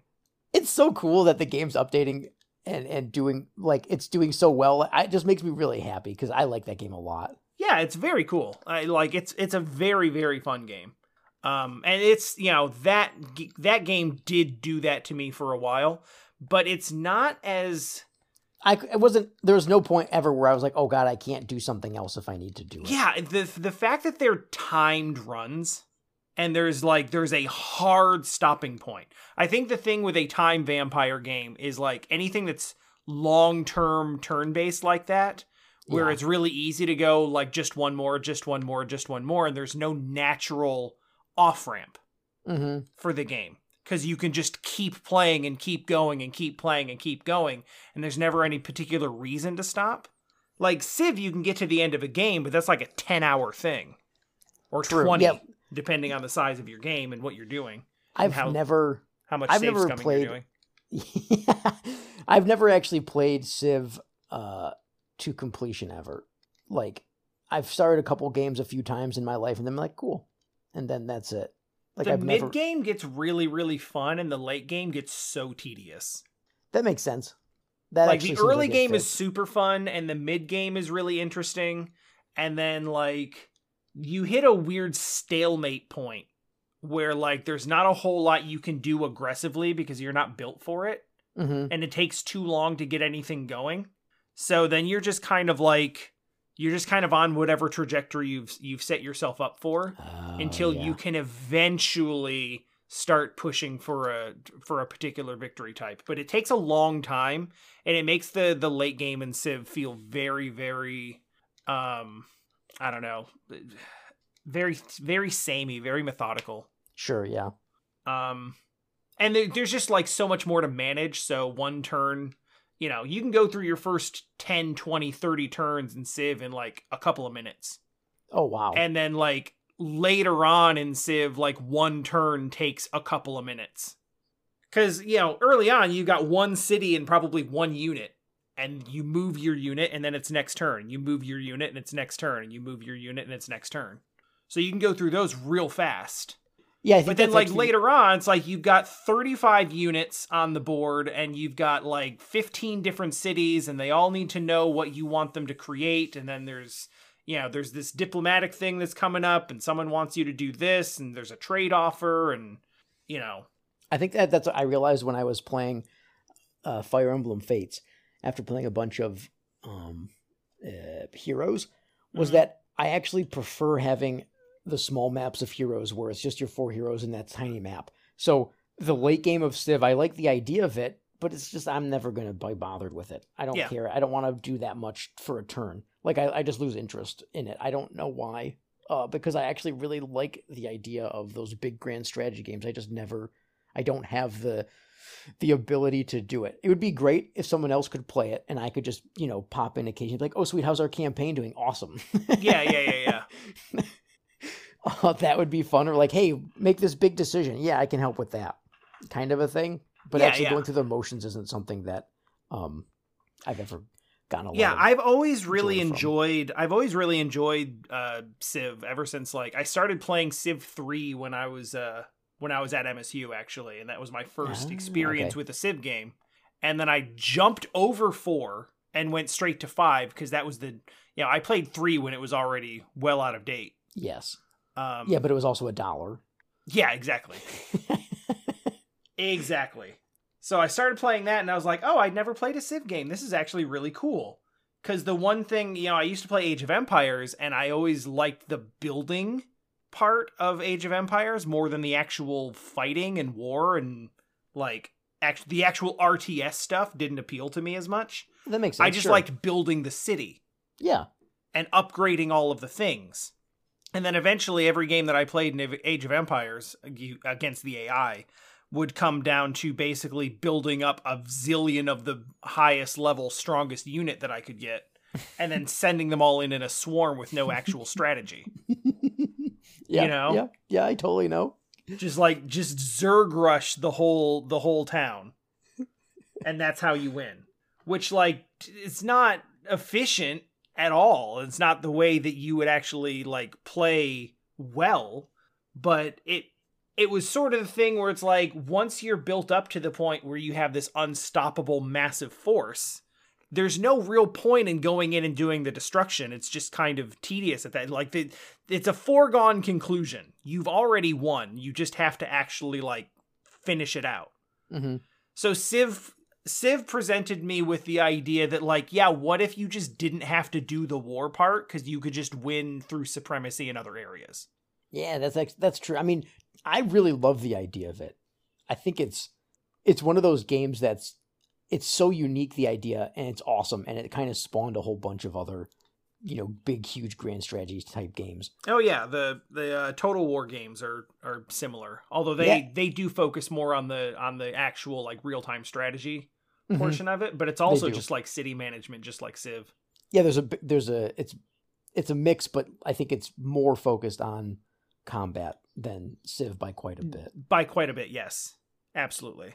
but that's one of those um a total war was another one that i tried to get into. The there's i don't know the samurai one or something. It was like five dollars on sale a while ago. Yeah. and so i i was like yeah cool. I really have always wanted to play it. And i started up. I played it for like four or five hours. I was like you know what? I, got, I gotta i gotta remember the things that work for me and not get uh blindsided by the stuff that i like there's a part of me that knows that i'm not gonna play it but i Mhm. want to. I really want to like it. Yeah. I, and I don't know why. Uh, you, you would think after years and years of playing video games, you would know and not make the and not make the purchase again. But you know what? Sometimes you just get a you, you- you're taken over by that shiny sale. Sometimes I have a number of I have a number of games on the shelf that are still in shrink wrap because I thought I would play them and just like with what time. There's Yeah. only there's only so much time for so many like mid-tier anime RPGs. but I want to play all of that. You know, I've got the I've got the damn I've got the damn like special edition ma- mega box with the art book for freaking what is it? Grand Kingdom. Grant, oh my god. for for PS4, and it's like I've never even I don't even know what that game is. Yeah, how did that happen? I, it was it was in the era where it was like you know it was I don't know Nippon Ichi or whatever Yeah. that put it out, and I saw a trailer of it, and I was like that looks pretty good. And then we and then it's like hey here's a special edition with all the stuff, so we just got it, and then it just sat there, and it's still just sitting there. Yeah. Yeah, that sounds right. And I've I've I've gotten a lot better about not doing that lately. hmm especially at a and the result of it has been the the result of it has been like now I'm playing games that I bought a while ago and didn't play because I'm not buying new games. right. You know, I'm finally playing Xenoblade Chronicles 2 because How do you like it so far? it, I'm having a great time with it. Good. Music's good, characters are good. Um Xenoblade is Xenoblade 2 because there is no Japanese voice option. I am dealing with the the weird um the weird UK voiceovers. Yep, yep. So we've we've uh, we've gotten Nia, our tsundere Irish cat girl, which is act which was like really off putting for about five seconds until I realized that it's awesome. yeah, no, I, I I thought that the uh, I thought the voice acting would be an impediment for me, but it's actually pretty quality, It's not bad and at all. it it's it actually gives the whole thing kind of a pretty unique feel. it does. Um, but yeah, I'm having a good time with that. But that's something that, like, if I'd kept just buying the new shiny thing, I would have never have gone back into the backlog to play that game that I've been wanting to play for like five years since it came out. So Yeah, It's it's really easy to get excited about the new thing. yeah, I mean, to be fair, like the new the like the fact that there's a new Xenoblade three coming out is part of the reason why I'm like I should really play too. So it is sort of in a way like still me just getting excited about the new thing. I'm just expressing it in a different way. Well, this way you can get excited in a way that will make it so maybe you can buy it one day. Yeah, exactly. And you, you won't feel guilty for it because it's like, oh, I already own that. Okay, so question 2. Yes.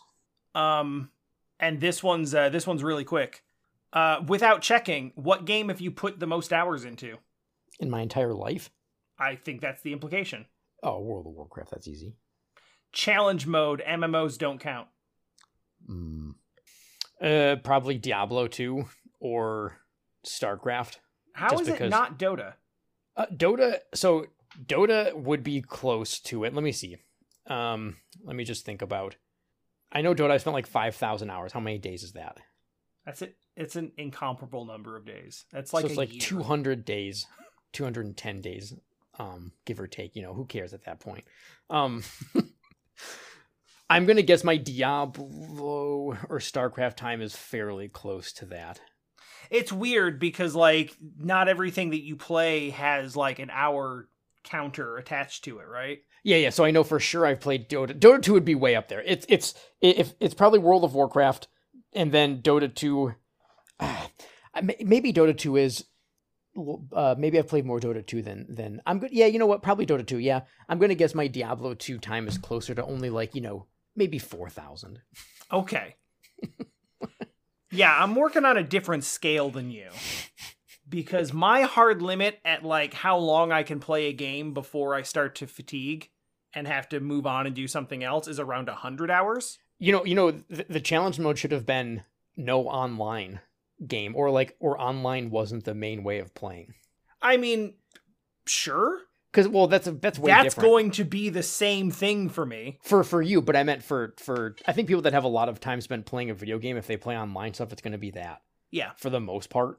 Um, Yeah, I talk a lot about like online games with a community where like a lot of times they're fun adjacent. sure, Like the fun that you're having is not the game, but rather just hanging out with your friends, and that just happens to be the space where you do it. yeah, yeah, yeah. I probably would have stopped playing Dota 2 a long, long, long time ago because I don't even really I don't play it on my own almost ever. I Right, play it right. because it's our our Friday night Dota. Yeah. Um, Uh, for me, it's like if you're talking about like the actual Steam account or places where hours are actually counted, sure. then like it is actually Civ 6 followed by Civ 5. In fact, I think I actually just topped 300 hours in Civ 6 with this last game that I played this last week. Wow. It's Which a is- milestone. Yeah, it's quite a bit for me. Yeah, I think- Um, and 300 hours exactly. Oh, that's that's cool. That's cool. Um, let me see. Let me see.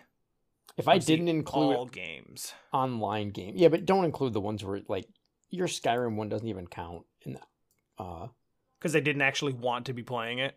yeah, like that's silly. Uh, well, and you weren't even playing it. Actually, I have 250 hours in Undermine, Oh yeah, you were into that for a while. which I, I like that game a lot, but I was also working for the company that published it. So, like, I streamed it a whole bunch for that reason. And I started speedrunning it for a while. Um, I know this goes against it because it's like without checking, but I knew it was Civ 6, so now I'm just giving more detail. Um, so it's 300 for Civ 6, about 257 for Undermine. Civ 5 has 180. Crosscode has 155. Yeah, you played that game twice. Yep. And then the DLC. Uh, I've got 126 in Fall Guys. Um, then there's the Skyrim one at 122, but we discussed that. That wasn't really by choice. Um, technically, Dark Souls is next with 119, but one of those is Jesse's playthrough, or some of that is Jesse's playthrough. Yep. Um, Fights in Tight Spaces, I have like 116. Oh hey, how did that end up shaping up as time went on? Uh, It's still good. Uh, I'm I don't play it anymore. I was talking earlier about a game that like is all consuming for like a, a few weeks or a month, and then I stop playing it, and that's one of those. That would be one of them. Yeah. Yeah, Fall Guys also. Um, and then like La Mulana, Sekiro, XCOM, but those are all under 100. Mm-hmm. Um, I think if you go through my entire life and like all of the games, including ones that I don't have hour counts for, uh, because of how much I played the randomizer, I think A Link to the Past might actually be the game I have the most time in. That fits. I think that checks out. Yeah. Um, I'll never be able to. I'll never be able to say for sure because I don't. I haven't kept track of like how many runs I've done. To say nothing of like how much time I spent playing it as a kid and then going back and playing through it later in life. Um, I've played it a bunch of times and I've played the randomizer at least several dozen. I mean, there were there was a time when I was doing like I was streaming it like once a week, two seeds a stream. Yeah, it was fun. I, I like those streams. So like I've definitely played it a lot. Like I was in a tournament for it for a while. I did I did charity streams where I just did a bunch of them back to back. So I do have a lot a lot a lot of time into Link to the Past, but I don't know how it compares once you get up into the hundreds of hours. Um I think that I also get sucked into sports games once in a while and I'll play those a bunch like obsessively for a while. Um but I feel like that starts to taper off around the 100 to 200 hour mark, and then I just drop them and never go back to them. so I like I'm trying to think if like do I have a single game in my history that I can say I have a thousand hours in, and I don't think I do. I honestly cannot think of a game that I would have played for more than like I, I'm hard pressed in like thinking about Link to the Past. I'm looking at it as like, do I think I have 500 hours into that? I don't think I do. I might. There, there's a possibility, but it doesn't Yeah. feel like. No, you probably do. If you were doing a multiple stream, like even well, maybe not. Yeah, I don't yeah, know. I don't like, know. cause, cause I've played it a bunch of times, but like when they're all two to three hours per playthrough, you know, I would have had to have done two to three hundred, you know, playthroughs of it to get up to five hundred, to get up to five hundred uh, hours of it. Yeah, that's that's a lot. Yeah. And I think it probably like I'm I'm thinking of it like have I done a hundred seeds? Eh, it's probably something around there, but I don't think it's anywhere close to two hundred. Do you include all of the the learning experience ones too, or like where you had to look things up? Like they're Oh, still yeah, of part of the game. Yeah, like it, I, it's not only counting completed runs, and I'm also counting like my first ever playthrough as a kid when I probably took like 20 to 30 hours on it just that one time because I didn't know what I was doing. And then all subsequent playthroughs of it where I just wanted to play it through again casually. Like that all counts too, but it's really hard to quantify how long. Like I wasn't I wasn't counting hours when I was playing it when I was No, you're just like playing it. 10. You know? Yeah, I think it's it's it's it's imp- I mean it's impossible to ever have that number, but at the very least I would I would be surprised if that's not your highest. Yeah, I, I think it probably is, but at the same time, like I'm I'm never gonna be that person The world who can sort know. of boast the uh I'm never going to be that person who can boast the you know the multiple thousand hour count. I'm like I even the games that I get the most into will start to will start to wane for me after like it's usually like the magic number is a 100 hours. And that's still an enormous amount of time. it is it is. To be fair, uh, the I I I hope there are not people boasting about their number of hours played in a video I game because that I just for seems s- weird. I think if someone really, really enjoys the game, then like the amount of time that they put into it becomes sort of a point of pride because it's a part of who they are, it's a part of their personality. I suppose. know. I guess it's just one of those numbers that's relatively meaningless because you could just leave your computer on for twenty hours or like three thousand days if you wanted to. I mean, sure, but I, you know, I, I assume if someone's really into the like, if you don't care about the game and you just want to, you know, and you just leave your, you just leave it running in the background so that you have the big number. Like that, I don't know why you would do that to boast about something that you don't care about playing. yeah, I don't know. uh, I I've, I I under I get what you're saying where it would be like a point of a pride or like excitement to be like I love this I love this series here's how much I love it kind of thing. It's like it's a way to quantify your your enjoyment of a of a thing.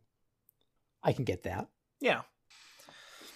But yeah, I just, you know, I I call myself a variety streamer because I literally can't just focus on one game for longer than like a month or two at a time. hmm I start getting really antsy and I want to do something else. I mean, hell, I love playing. Uh, like even when I played World of Warcraft, I still wanted to play other stuff. Like I, I was, ne- I've never been a a person that can just play one game and that's it. Yeah, it was really bizarre when I started to stream and I would go to panels. I would go to panels when I was just starting out and, you know, successful people were talking about like how to get started and how to brand yourself and how to, you know, and what their journey looked like and how they got to where they are. And it was it was really shocking to me to see how many people talked about like what is the game that you stream Yeah, like you have to. are well, you yeah. a Yep. you know are you a fortnite streamer are you a minecraft streamer are you Yeah. a world of warcraft streamer are you a final fantasy 14 streamer and the the the concept of like eh, obviously there are a lot of people who are known for just playing the one game that they play Yeah, but, most people get big playing one game. Then once they're big enough, then they can branch off to do other things if they're interested. right and then it Some becomes a can't. big deal where when it's like the person who plays the one game decided to play a different game Yeah, and even those people sometimes can't do it. Yeah. So there there's some Dota people that like to do some variety streams because they get sick of playing Dota. But I mean, I I turn them off when they do that because like no, I, I actually just like watching you play high level Dota. I don't care about right like right you as a person. This sounds mean, I guess, but I don't actually like care about. like I, I like you and you're nice and you'd be a great person to maybe have food with or something i don't know but i don't actually care about your ability to play other games or anything like that like I, yeah, that's like people go to streams for different reasons. And that Right, was kind yeah. of an eye opening thing for me to know that, like, there is a huge contingent of Twitch where it's like, I am here because you are playing the game that I want to watch. Yeah, like I And even once you stop playing the game that I want to watch, I'm out. Yes, yeah, yeah, and that's so. Uh, I pretty much only watch. Well, you, uh, and actually, you're the only person I watch outside of professional Dota players. Otherwise, I don't use Twitch pretty much for anything. That's fair, and also thanks, I guess. Well, I'm, we're we're buddies, and I like Yeah. watching you play games.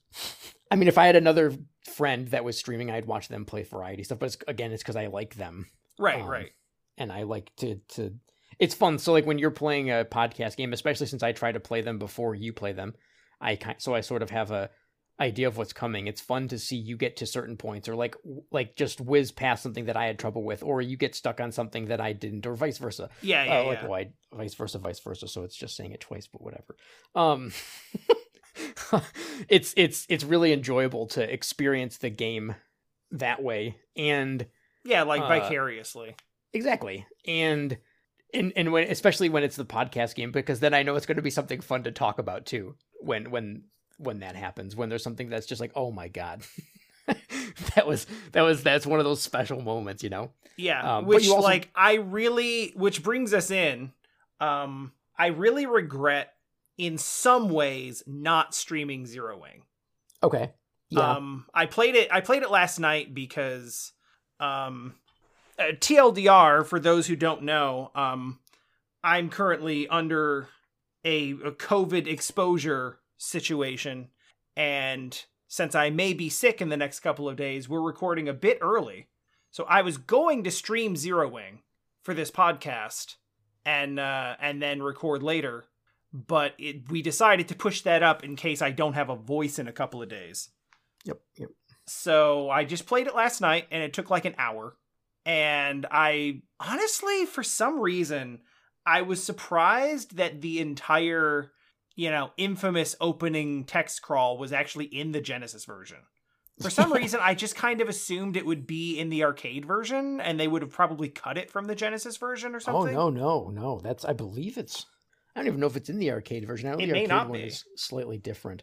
Because I think that the it happened because when they were porting it to the Mega Drive t- for Europe, because I don't believe was this was this released in it was released in America, right? No, it wasn't. It was only an EU game. That's right.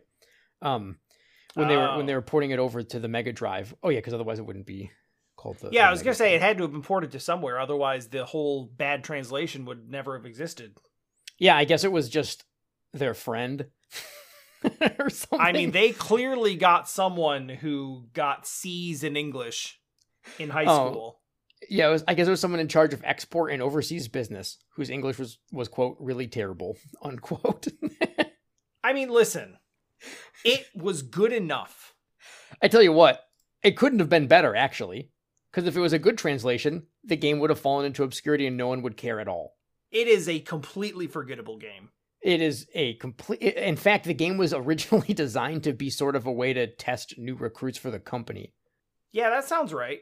Uh, it wasn't even supposed to be a game for the public.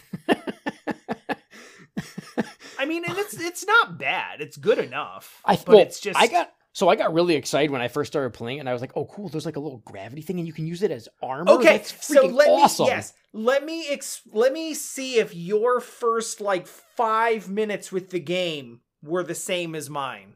Okay. Where you're testing out buttons and it's like, "Oh, you got a little Galaga tractor beam and you can grab and throw things." Yeah, And then you did that about twice and then you started trying out the different mis- the the different weapon types and you got the laser one and you're like, "Oh, that's cool. The shot changes." And then Mhm. you found the and then you found the uh, the green one with the with the seeker projectiles and then Yep. you were like, "Why would anyone not use this through the whole game?" yes, that's exactly what happened. And then you completely forgot about the tractor beam because nothing ever got close enough to you to use it. Yeah, and and when you used like so, I, I there was a bunch of times where I tried to use it just to have the ship in front of me so I could take an extra hit because that's awesome. Yeah. So you can just like let it sit there, you know. yeah, like a um, little shield. But most of the time, it was there's no need to grab it, and pretty much all of my deaths were because I was using the Genesis controller on the Switch, and that thing is it's like I don't know if it was like this for when you played it, but my ship felt super loose. Like if I barely tapped up, it would fly upwards. Like it felt super fast. So almost all of my deaths were me just like dri flying into the tight terrain of some of those weird stages that have a lot of um, tight spaces to navigate. Yeah, that's because one of the other power ups is a speed up, like in Gradius. Oh, The ones that kind That's of what look that like is. the ones that kind of look like ships. yes, that's what that is. Yes, That's a speed up. yes, that is. And so if you keep collecting those, you Jesus, keep I getting was- faster and That- faster oh and my god, that makes so much sense. I was so freaking fast. yeah, you're completely out of control. There's a Yeah, reason it was- why It was when I'm totally out of control. there's a reason why when I'm playing Gradius, I generally stop at about three or so speed ups. depending on what stage I'm in. Because like you want to makes so move much sense. But you don't want to tap the button and go halfway across the screen. yeah, my dude just fucking took off. The, I, the, I was playing. I was like, damn. The, the movement in this is insane, and I completely forgot about the power ups. Yeah, I it was it was so bad I considered taking an intentional death just to wipe it out. Yeah, yeah, that would have that would have made the the the mission where you have to go through the because it was a really unique approach. If I to to a shooter where you have to kind of go through the tiny little corridors and follow Yeah, the, the, there's- mach- the things that are eating the the path in front of you. Yeah, that Of was a cool was- stage. Because I didn't have a gun that shot straight, I had to be sure to be kind of uh up front because sometimes the enemies would then get in the tunnel and start Yes. shooting and you're like, "Oh, I'm dead." Yep. okay and then i you know reload or rewind or whatever i ended up just mostly using rewind since we were i wanted to finish it somewhat fast and not Mhm. and when it comes to most you know shoot 'em ups rewinding time uh it's in some ways it's more forgivable because the experience that you have with the game doesn't change that much other than of course a sense of satisfaction from completing a difficult game but Right. you don't really learn that much about the movement or the game. It's not like Ninja Gaiden where you start to really feel the character and start to understand a lot of it. right, right, Whereas a shoot 'em up is mostly just oh, memorize the level and you know pay attention to the bullet pattern. It's it's it feels a little different to me in terms of. Um, but most of the time that pattern is is more or less random anyway. So true, true. it's not even like you can it's not even like you can sort of memorize the the good spots. Right? Yeah, yeah, because it depends a lot on where you're where you're sitting at the time. Right. is how they get shot out. Yeah. Uh, not not that I need to justify rewinding time, but that no, is- you really is- don't. But that's that's kind of where I was when I was playing. I was like, you know what? Yeah, I definitely don't feel weird about this. Yeah, no, I, I I abused it as well. Now, granted, it's because it was like midnight last night, and I was like, all right, I need to do this now so that I'm ready to record tomorrow in case I can't record the next day. yeah, So it was it was definitely a time crunch thing where it's like this just needs to get done. Um, but yeah, I I, I abused the the crap out of it, and honestly, like it's got some cool stuff, but it really just the whole time I was playing it, I was like, man, I could just be playing Gradius three right now. it's forgettable. I won't remember It's this game like- other than the fact that, it, like, like truly, I wanted to play this game only because of the meme, Be- because Oh was, yeah, like that's the only reason to go back to it. And honestly, seeing that in the wild in like its in like its intended state yeah, was a it was a an almost spiritual experience for me. it was really. I liked it. it. It definitely gave me like a big smile as it was as it was playing. out. I was like, yeah, this is fantastic. I then looked up the old, um, God, what was the name of the band? It was like Invasion of the Gabber Robots. The the oh that yeah. made the the song where it's just like that really awful sort of techno dump beat where it's like boom boom boom boom boom but it's like all your bass bass bass Oh yeah, that's that's the meme. Like that like I consider I consider that song to be more of the actual meme than the than the actual dialogue itself. yeah yeah the the putting all your bass or belong to us on random stuff Yeah. it's great Um, I was also surprised. Like speaking of that song, there's like a sort of there's sort of a uh, for the for the um verse portion of that song, I suppose. They uh they move into the the remix portion where they're like move zig move zig. oh yeah yeah for you know what you doing? Take off every zig. yeah And I was surprised to find that that portion of the song is actually taken from the stage one music. yeah yeah when when the game starts like oh hey that's, yeah, that's, I, uh, like I recognize this too. so there, there's actually. there's a funny bit of that reminds me uh there, there's a funny bit of uh lore with the song is in that in like 2001 or 2 the the the song was hosted on a website and they got they removed it because they're like oh they didn't realize it was going to have a copyright uh they they theoretically could have a copyright issue because it had Right. parts of the the actual zero wing music in it Uh huh. but then they're like oh uh Toaplan or however you say it is is is gone so who cares Yeah. so they're Which like oh no we'll host it In true Nintendo Switch Online fashion, is the only reason we got that game. you know, maybe, but at least at least it's a it's a recognizable uh game that's cheap. It's true. you know what? It's like it is a game that is I'm I already forgot what we played last week. Target Earth. Target Target Earth. It's a better game than Target Earth. Oh yeah, I'd rather play this than Target Earth. And it's a more recognizable game than Target Earth. And the game's a meme already because the Japanese version has 32 endings that are just all dumb. So I played the game on hard. Was there? I don't think there's any extra endings in the American release or the. the I, the I UK don't release. know the the ending was like the word. So oddly enough, the word congratulations Congratulations. written actually perfectly. No, it's which is wrong. which is kind Isn't of it? hilarious because like congratulations is one Wait, of the No, no, it's it's totally spelled wrong. no it's not Re- i checked over it like multiple times and i was like that's weird because for as bad as the as the translation has been and congratulations is like one of the like it's almost a meme in itself how how like easy it is for games to get that wrong they all say congratulations and it's all like congratulation Yeah, it's always congrat. Yeah, you know it's funny. Uh, I in my uh, I beat the game. I got to this the screen and I just read it as it was wrong because I was just because I just expected it to be wrong. That's hilarious. Yeah, it was Because I took a snapshot of it and I just looked at it and I was like, "Oh yeah, you're right. It is right." and then there's a and then there's a, a scene with a tractor beam and a planet, and then there's a Furby that winks at you, and then the game restarts. It it looks more like a like a raisinette oh yeah, because that was their uh that was their mascot. It was, that was in a bunch of their games. I, I don't know. I don't ask me, man. The, so there there are there are 30 32 endings in Japan. Yes, please tell me about the other endings. Uh I don't know. I like There- some of them. Sure, let's see. Um ending number 8. Come on, go to sleep already. This is bad for your health. I have no end just so you know.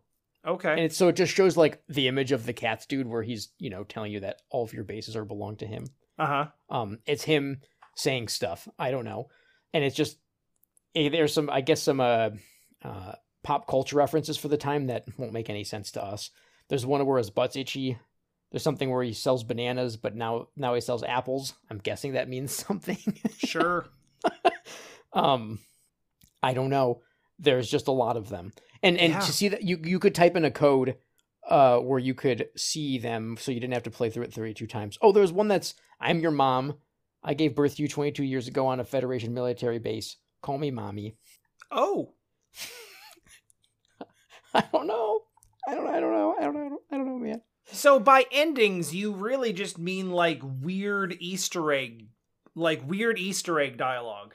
Yeah, like so. Here's one. Lulu lives for 10,000 years. Oh, I can't stand it. Don't let your cold get you down. She, her, her. Lulu is a reference to a cough medicine, and the phrasing here is apparently referring to an old commercial for Lulu. This is wrapped up with wordplay, an old proverb, and a dialect comedy gag. So it's it's very the the it would be impossible for you to understand it without a having lived in Japan at the time, Right. and b have a very strong understanding of J- uh, Japanese and how you know dialects play into Yeah, dialects and and puns and idioms and that type of humor they like to use. Yeah, it's all kinds of weird ones. Like, I'm gonna go pee pee behind you. Now Oh. do you give up? Because you know you beat him 30 times. Mm-hmm. Uh, then if you beat him 30, where's the last time? 35. The 35th ending is a secret code to, uh, which brings up the test mode of the game, which does work actually work in the English version as well. Oh, that's cool. Um, yeah, I don't know. It's it's a that's it. It is a it makes no sense. The final the real ending, quote unquote, is uh some lyrics to Astro Boy. Where it's like across the sky, la la la, beyond the dot dot dot. Hmm, I forgot the lyrics. So you mentioned that this is like a student. Pro- this was like a, a, a not a student project, but like a, a sort of newbie testing ground project. Yeah, that was the so it was that's just what it no, that's what said on the Wikipedia article that it was not intended for commercial use and it was actually to train new recruits. Uh, It to feels kind of like the writing in there is just like everyone who everyone who worked on it just got to throw a line of dialogue in there and they all got to make their own little jokes. Yes. Yeah. Yeah, Which that's- that's- in a way is kind of cool because it's like everyone's sort of individual everyone's sort of like little individual line, everyone's little in joke that they wanted to put in the game. Mhm. And you get to see them all one by one. But boy does none of that make any sense to us without context. no. All I know is is we got to wait. Are zigs good? I think Zigs- you are a zig. I think we're zigs, right? I think the I think the ship is a zig. So we saved. We we used a zig for great. So when you kill, do you kill the thing at the end? Oh, I have What- no idea what the what the- plot is. What the hell was that thing at the end though? Like it, The, the something- weird like the weird brain tank. Yeah, but then like you break it, but then it goes like back in the ship, and then you do it a bunch of times, and then it finally just kind of leaves and takes off, and then it's like congratulations. Yeah, I was re- like I'm what the fuck? I thought the game bugged out because, you know, you're expecting like an explosion or something. Yeah, I, actually paused it because I was like, "Oh, did I did I pause it or something? What ha- what's? Oh, it's oh, that's the end. okay. Yeah, the the idea that you have this thing that's like a, you know, presumably a final boss tank sort of Dr. Wily machine type of thing. yeah. Um and then it like instead of like actually exploding it, it just kind of flies away and then it's over and then the game's over. That's it. That's the game. Like it that was very bizarre to me. Yeah, I mean the the the the game is was it it feels like a game that wasn't supposed to be for the public. really. Yeah. Like I mean obviously is, it was cleaned like, up. Again, I think it's fine. I think it plays okay as an Yeah. average generic scrolling space shooter. Absolutely. It is an absolutely okay space shooter. It's like it's, at no point at no point was I sitting there being like, "Wow, this sucks." no. Its greatness It was is just a very 6 out of 10. Yeah, it's it's the reason it's fun is only because of the uh is only because of the meme. Yeah, it, like you almost feel bad about it. Like I, I've thought about this before, where it's like, man, imagine like working really hard to make Zero Wing, and then the only thing that anyone cares about or remembers about it is the weird dialogue at the beginning, and people don't even know what kind of game it is. yeah, when when I found like out that's, that's, what the your game, legacy. Yeah, I had no idea what the game was. We because we talked about that before too where we neither of us actually knew what like what it was. I had heard I've heard in in recent years that I I was pretty sure it was like a scrolling shooter, but Mm, I didn't okay. even like I didn't know if it was a horizontal or a vertical one. yeah. You know, I had no idea what the game looked like. Can we also talk about how like speaking of what it looks like, boy is that a generic boring ship design. Hey, at least you get options. It is nice that you get options, and I really like that instead of just clipping through the environment, they actually like squeeze in towards yeah, you when you I actually thought that was I thought that was super corridors. cool. Yeah, like thought that's a nice little cool. bit of polish. Like they have they have collision. That's cool. But you're just this weird like puke green colored bug thing. Like you don't look like a cool spaceship. You're not the Vic Viper.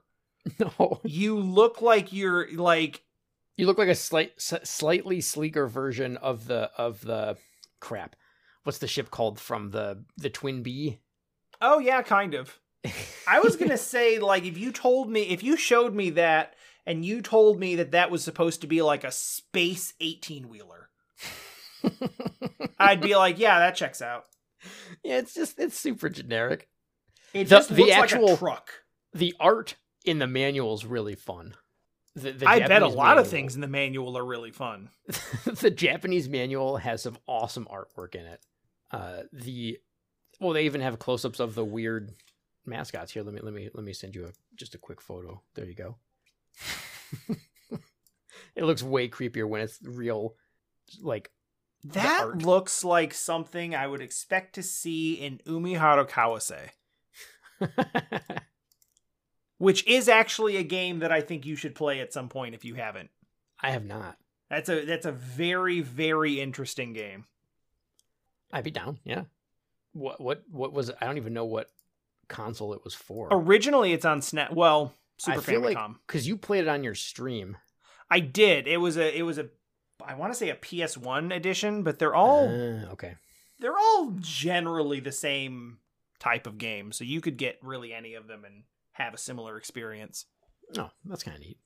But yeah, this this Zero Wing is is only the meme for me because it was such a big deal. Like it, I remember it was in the it was they made jokes about it. They they had Hey, it, you, they had you reference could in the still make a joke and say all your base are belong to us. Yeah and yeah. people even who aren't like intimately familiar with what that is and what it's from still recognize that it's a meme. I mean, it was in a, it was in the uh, Detroit Free Press newspaper. It was. Um, I remember there being people at a college. They made like they had some kind of lasers or something. I don't know what they were doing, but they like used lasers to put on the side of a building.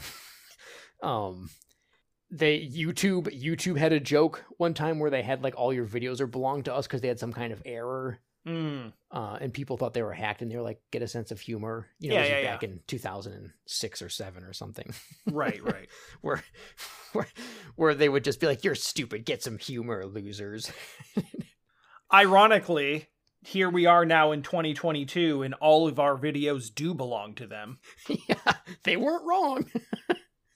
It um, was prophetic. I think it even made its way into some political thing.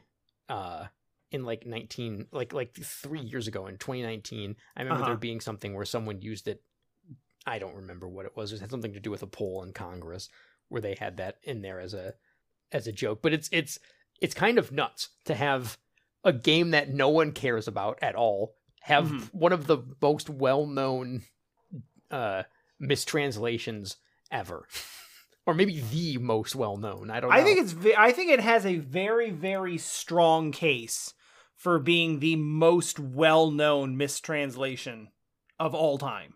It has to be right because I, I don't I don't I don't know if there's anything else that has this uh this this high of it or big of an impact. Yeah, I, like nothing comes to mind, and there, like maybe there's something that's like in a more mainstream thing, like something from a movie or something. Someone just like, you know, speaking bad English or something like that the people would be more that would recognize better. But like, I don't know. I like. I feel like this is pretty much the one. Yeah, this, this, is the standard bearer for bad for bad uh bad translation. Yeah, and it's it's even it's it's almost surpassed like bad translation to just be a phrase.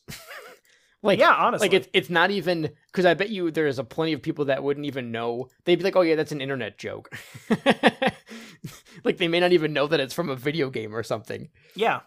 Yeah, I feel like at this point it has sort of transcended its its uh I mean, I think think from the beginning it transcended its uh its subject matter. Yeah, for sure. Like I for the longest time people knew all your base or belonged to us, but if you t- if you started talking to them about Zero Wing, they'd be like, "What's that?" I didn't. Yeah, I didn't know that. I didn't know that it was Zero Wing. I like. I. I'm not even And sure I knew it was Zero Wing when I bought the shirt. At most people would be like, "Oh, it's from a video game called Zero Wing." And it's like what is what's the game like? I don't know. It's just got a bad translation. yeah, it's gotta just watch this video. Yeah. That's I mean that really is all anyone knew about it. and having played it, that's all you need to know about That's it. all you need to know about it. It's just, that, you know, it's fine. Just watch the, just watch this video. Like I, I said I started out saying like I regret not playing it because or I regret not streaming it because it's it's you know because the meme is so strong and to sort of expose everyone to like what the actual original subject matter is I thought would be interesting. And it wasn't. It would have been for the first stage. It would have been for the first stage where you actually hear the music and it's like, oh, that's cool. That's cool. Oh, neat. You have a, you have a little grabber beam. You can use it as a shield. Neat. Yeah. All right, and then it's let's- just let's- like, let's okay, on. well, grab the grab the green one. Um, yeah, because you expect to, you expect the homing missiles to be weaker or something. they're super not. They're super duper not. They're so strong. So do you, do okay? You know how you they they get slightly stronger if you pick up the same color multiple times Yes, to get yeah, three yeah, yeah. upgrades. Did you know there's a fourth upgrade? no. It's the most convoluted nonsense ever to get it. So you it there's a bunch of requirements. Hold on, I think I copy and pasted what they were in a WordPad file. I should really open these things before we start talking. Um no, I didn't. But it's something dumb like so you know how you know the ships th- first of all, there's a couple different requirements. Like it's got to be you have to have survived for a certain number of frames. There's like two different con- there's like two different conditions. One of which has to be met. One of them has to do with number of frames and um something else. The other one has to do with like the the the number of upgrades that you've shot down since dying, kind of a thing. Okay. Um, but both of them, you have to have. You know how you you break some ships and you get like a big bomb that you can then grab with your grabber. oh yeah, yeah, yeah, yeah. So if you break another one of those ships that should give you a bomb, so you have to carry that bomb with you that whole time, and then you Oh. break it with the bomb, it drops a purple upgrade, which turns your weapons into comically large versions of themselves. So you know how the green, the the the green bolts are pretty small. Yeah, yeah, yeah. They become these like big half moons. but you get just as many of them, so it just fills the screen with these giant homing things. The lasers are they're like tree trunk sized lasers. Like it's ridiculous. Huh. Uh because you know it's more or less impossible to get. Like yeah, I mean, like I think there's, I think most stages only have like two of those bombs, yeah, you have to. Yeah, it's it's it's and there's no like without memorizing the positions. There's no, you'd have no way of knowing which ones carry them. I don't think. no, it- and it feels literally impossible in the later levels because you have to traverse small corridors, which the bomb will just blow up. yeah, it has a hitbox, so if you bonk the, if you The bonk the, the the, bomb against a wall, it just explodes. Yeah. So it it it it also lends itself to the oh this doesn't seem like it was intended for normal people to do. Again, Yeah, that would be yeah, a great testing thing, right? Like Yeah, totally. Uh, so, but but yeah, there's I saw because I didn't I did not find that myself. That's not something that no, I no I did on my definitely didn't. Yeah, like, I was just looking at uh I was looking for the manual because I wanted to see what I was missing, but the manual that I found was in Japanese, which would have been helpful because then I would have understood why I was going so fast because I just didn't even think about the fact that that's what those did. Yeah, Uh, but obviously that makes perfect sense. The the manual I don't even think has the bonus power. So I was looking through a video because then I saw the ending. I was like, wasn't there a different ending? I was like, well, what the hell's wrong with this dude's shots? They're huge. Which then made me look into find out why that was happening. Yeah, Yeah, because you wouldn't find that out naturally. you definitely wouldn't. Uh, yeah, that's wild. yeah, it's it's I don't know. It's a game that I'm not upset that we played because No, not at all. Especially normally- since it's short. Well, that helps.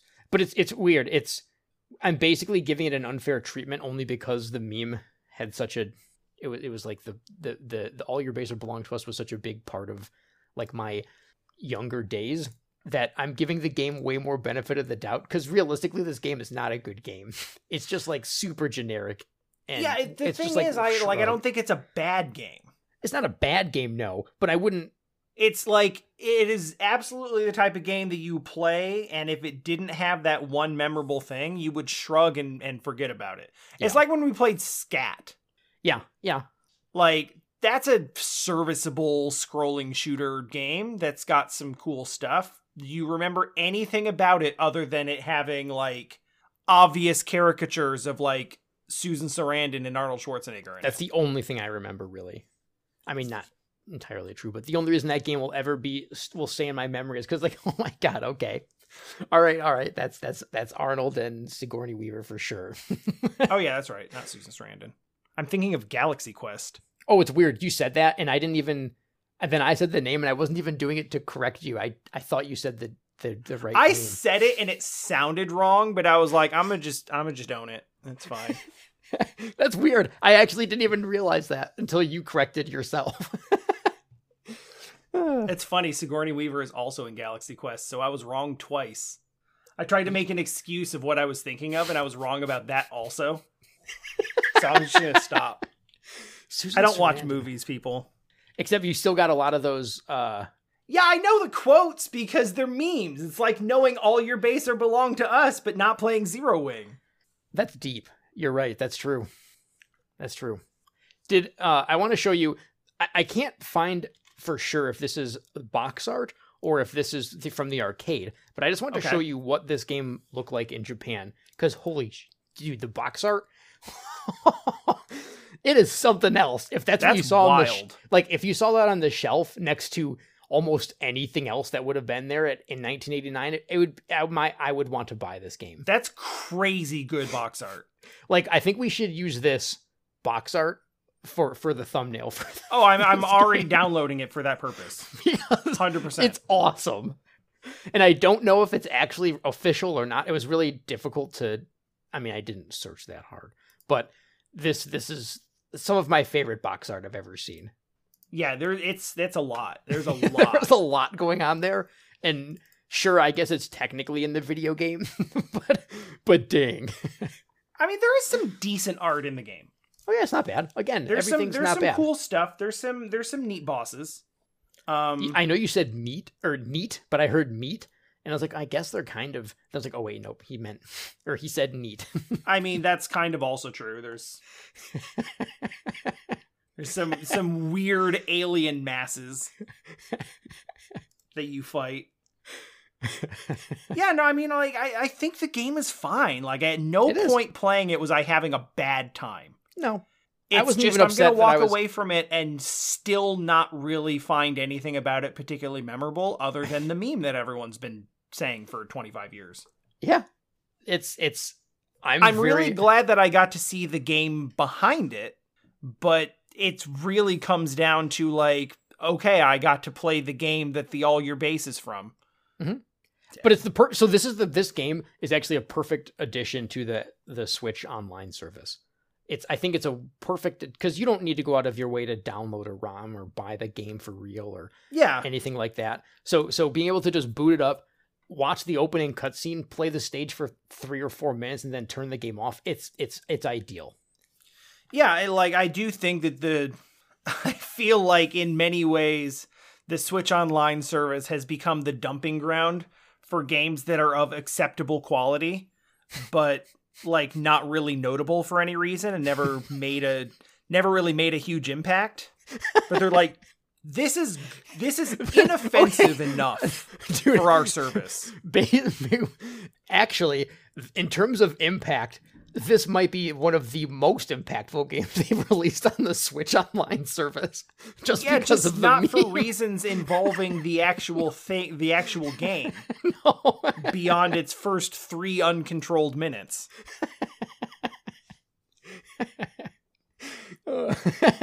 Was it weird to you? Was it was it weird for you hearing the music but not hearing the robot voices? yeah, that's actually why I looked it up because I was I was I needed to hear the, the dumb robot voice. What Yeah. you say?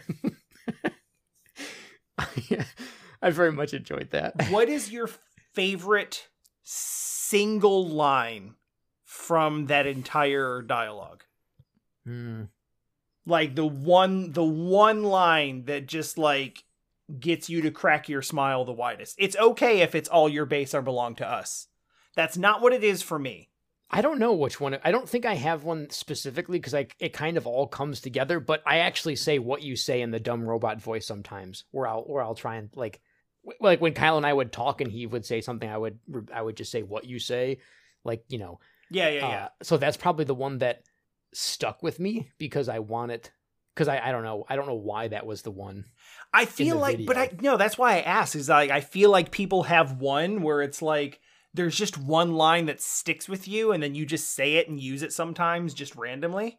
But it's only it's only funny with the robot voice. Like by itself, it's not particularly funny. Do you know what I mean? So it's it's Yeah, yeah, actually yeah. a meme. The, the the line is sticking with me because of the joke line, I guess. Yeah, I find myself once in a while uh, when I'm talking to Jesse or, or or you know somebody that I'm close to, and you know we're making plans or something. I'll be like, "Yeah, that's fine. You you know what you're doing."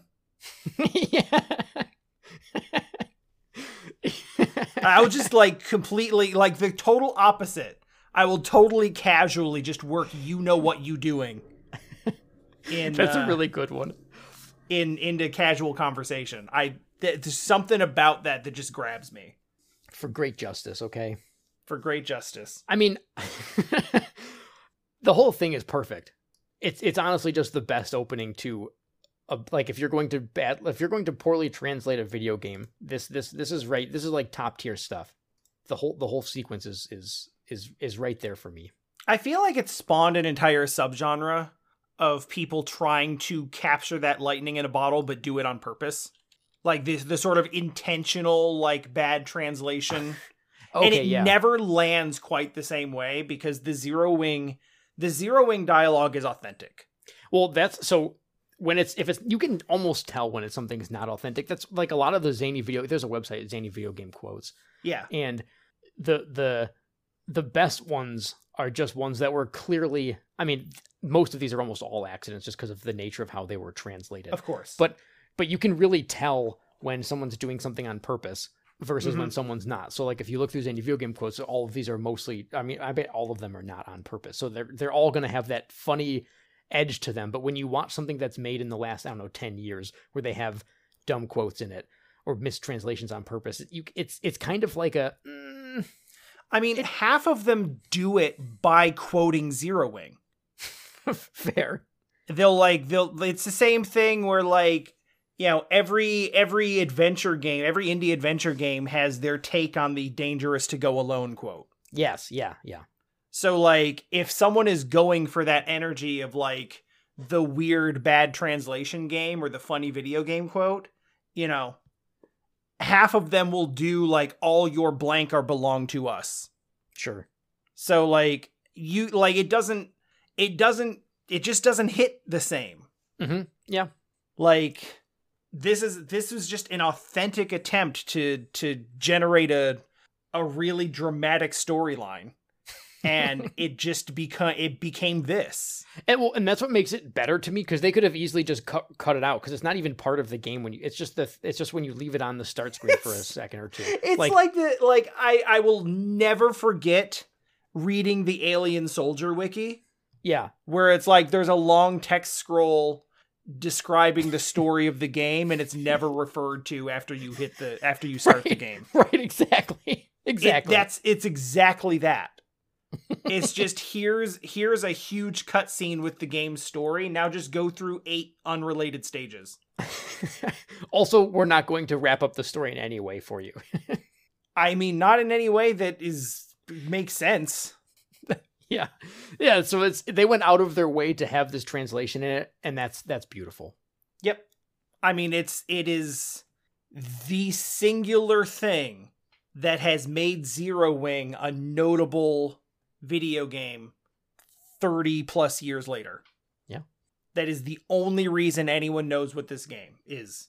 And for good reason. For good reason. Hey, do we know what we're playing next week? No! I don't even know when I'm going to be able to stream again. True. I don't know. You'll well, surprise for them and us.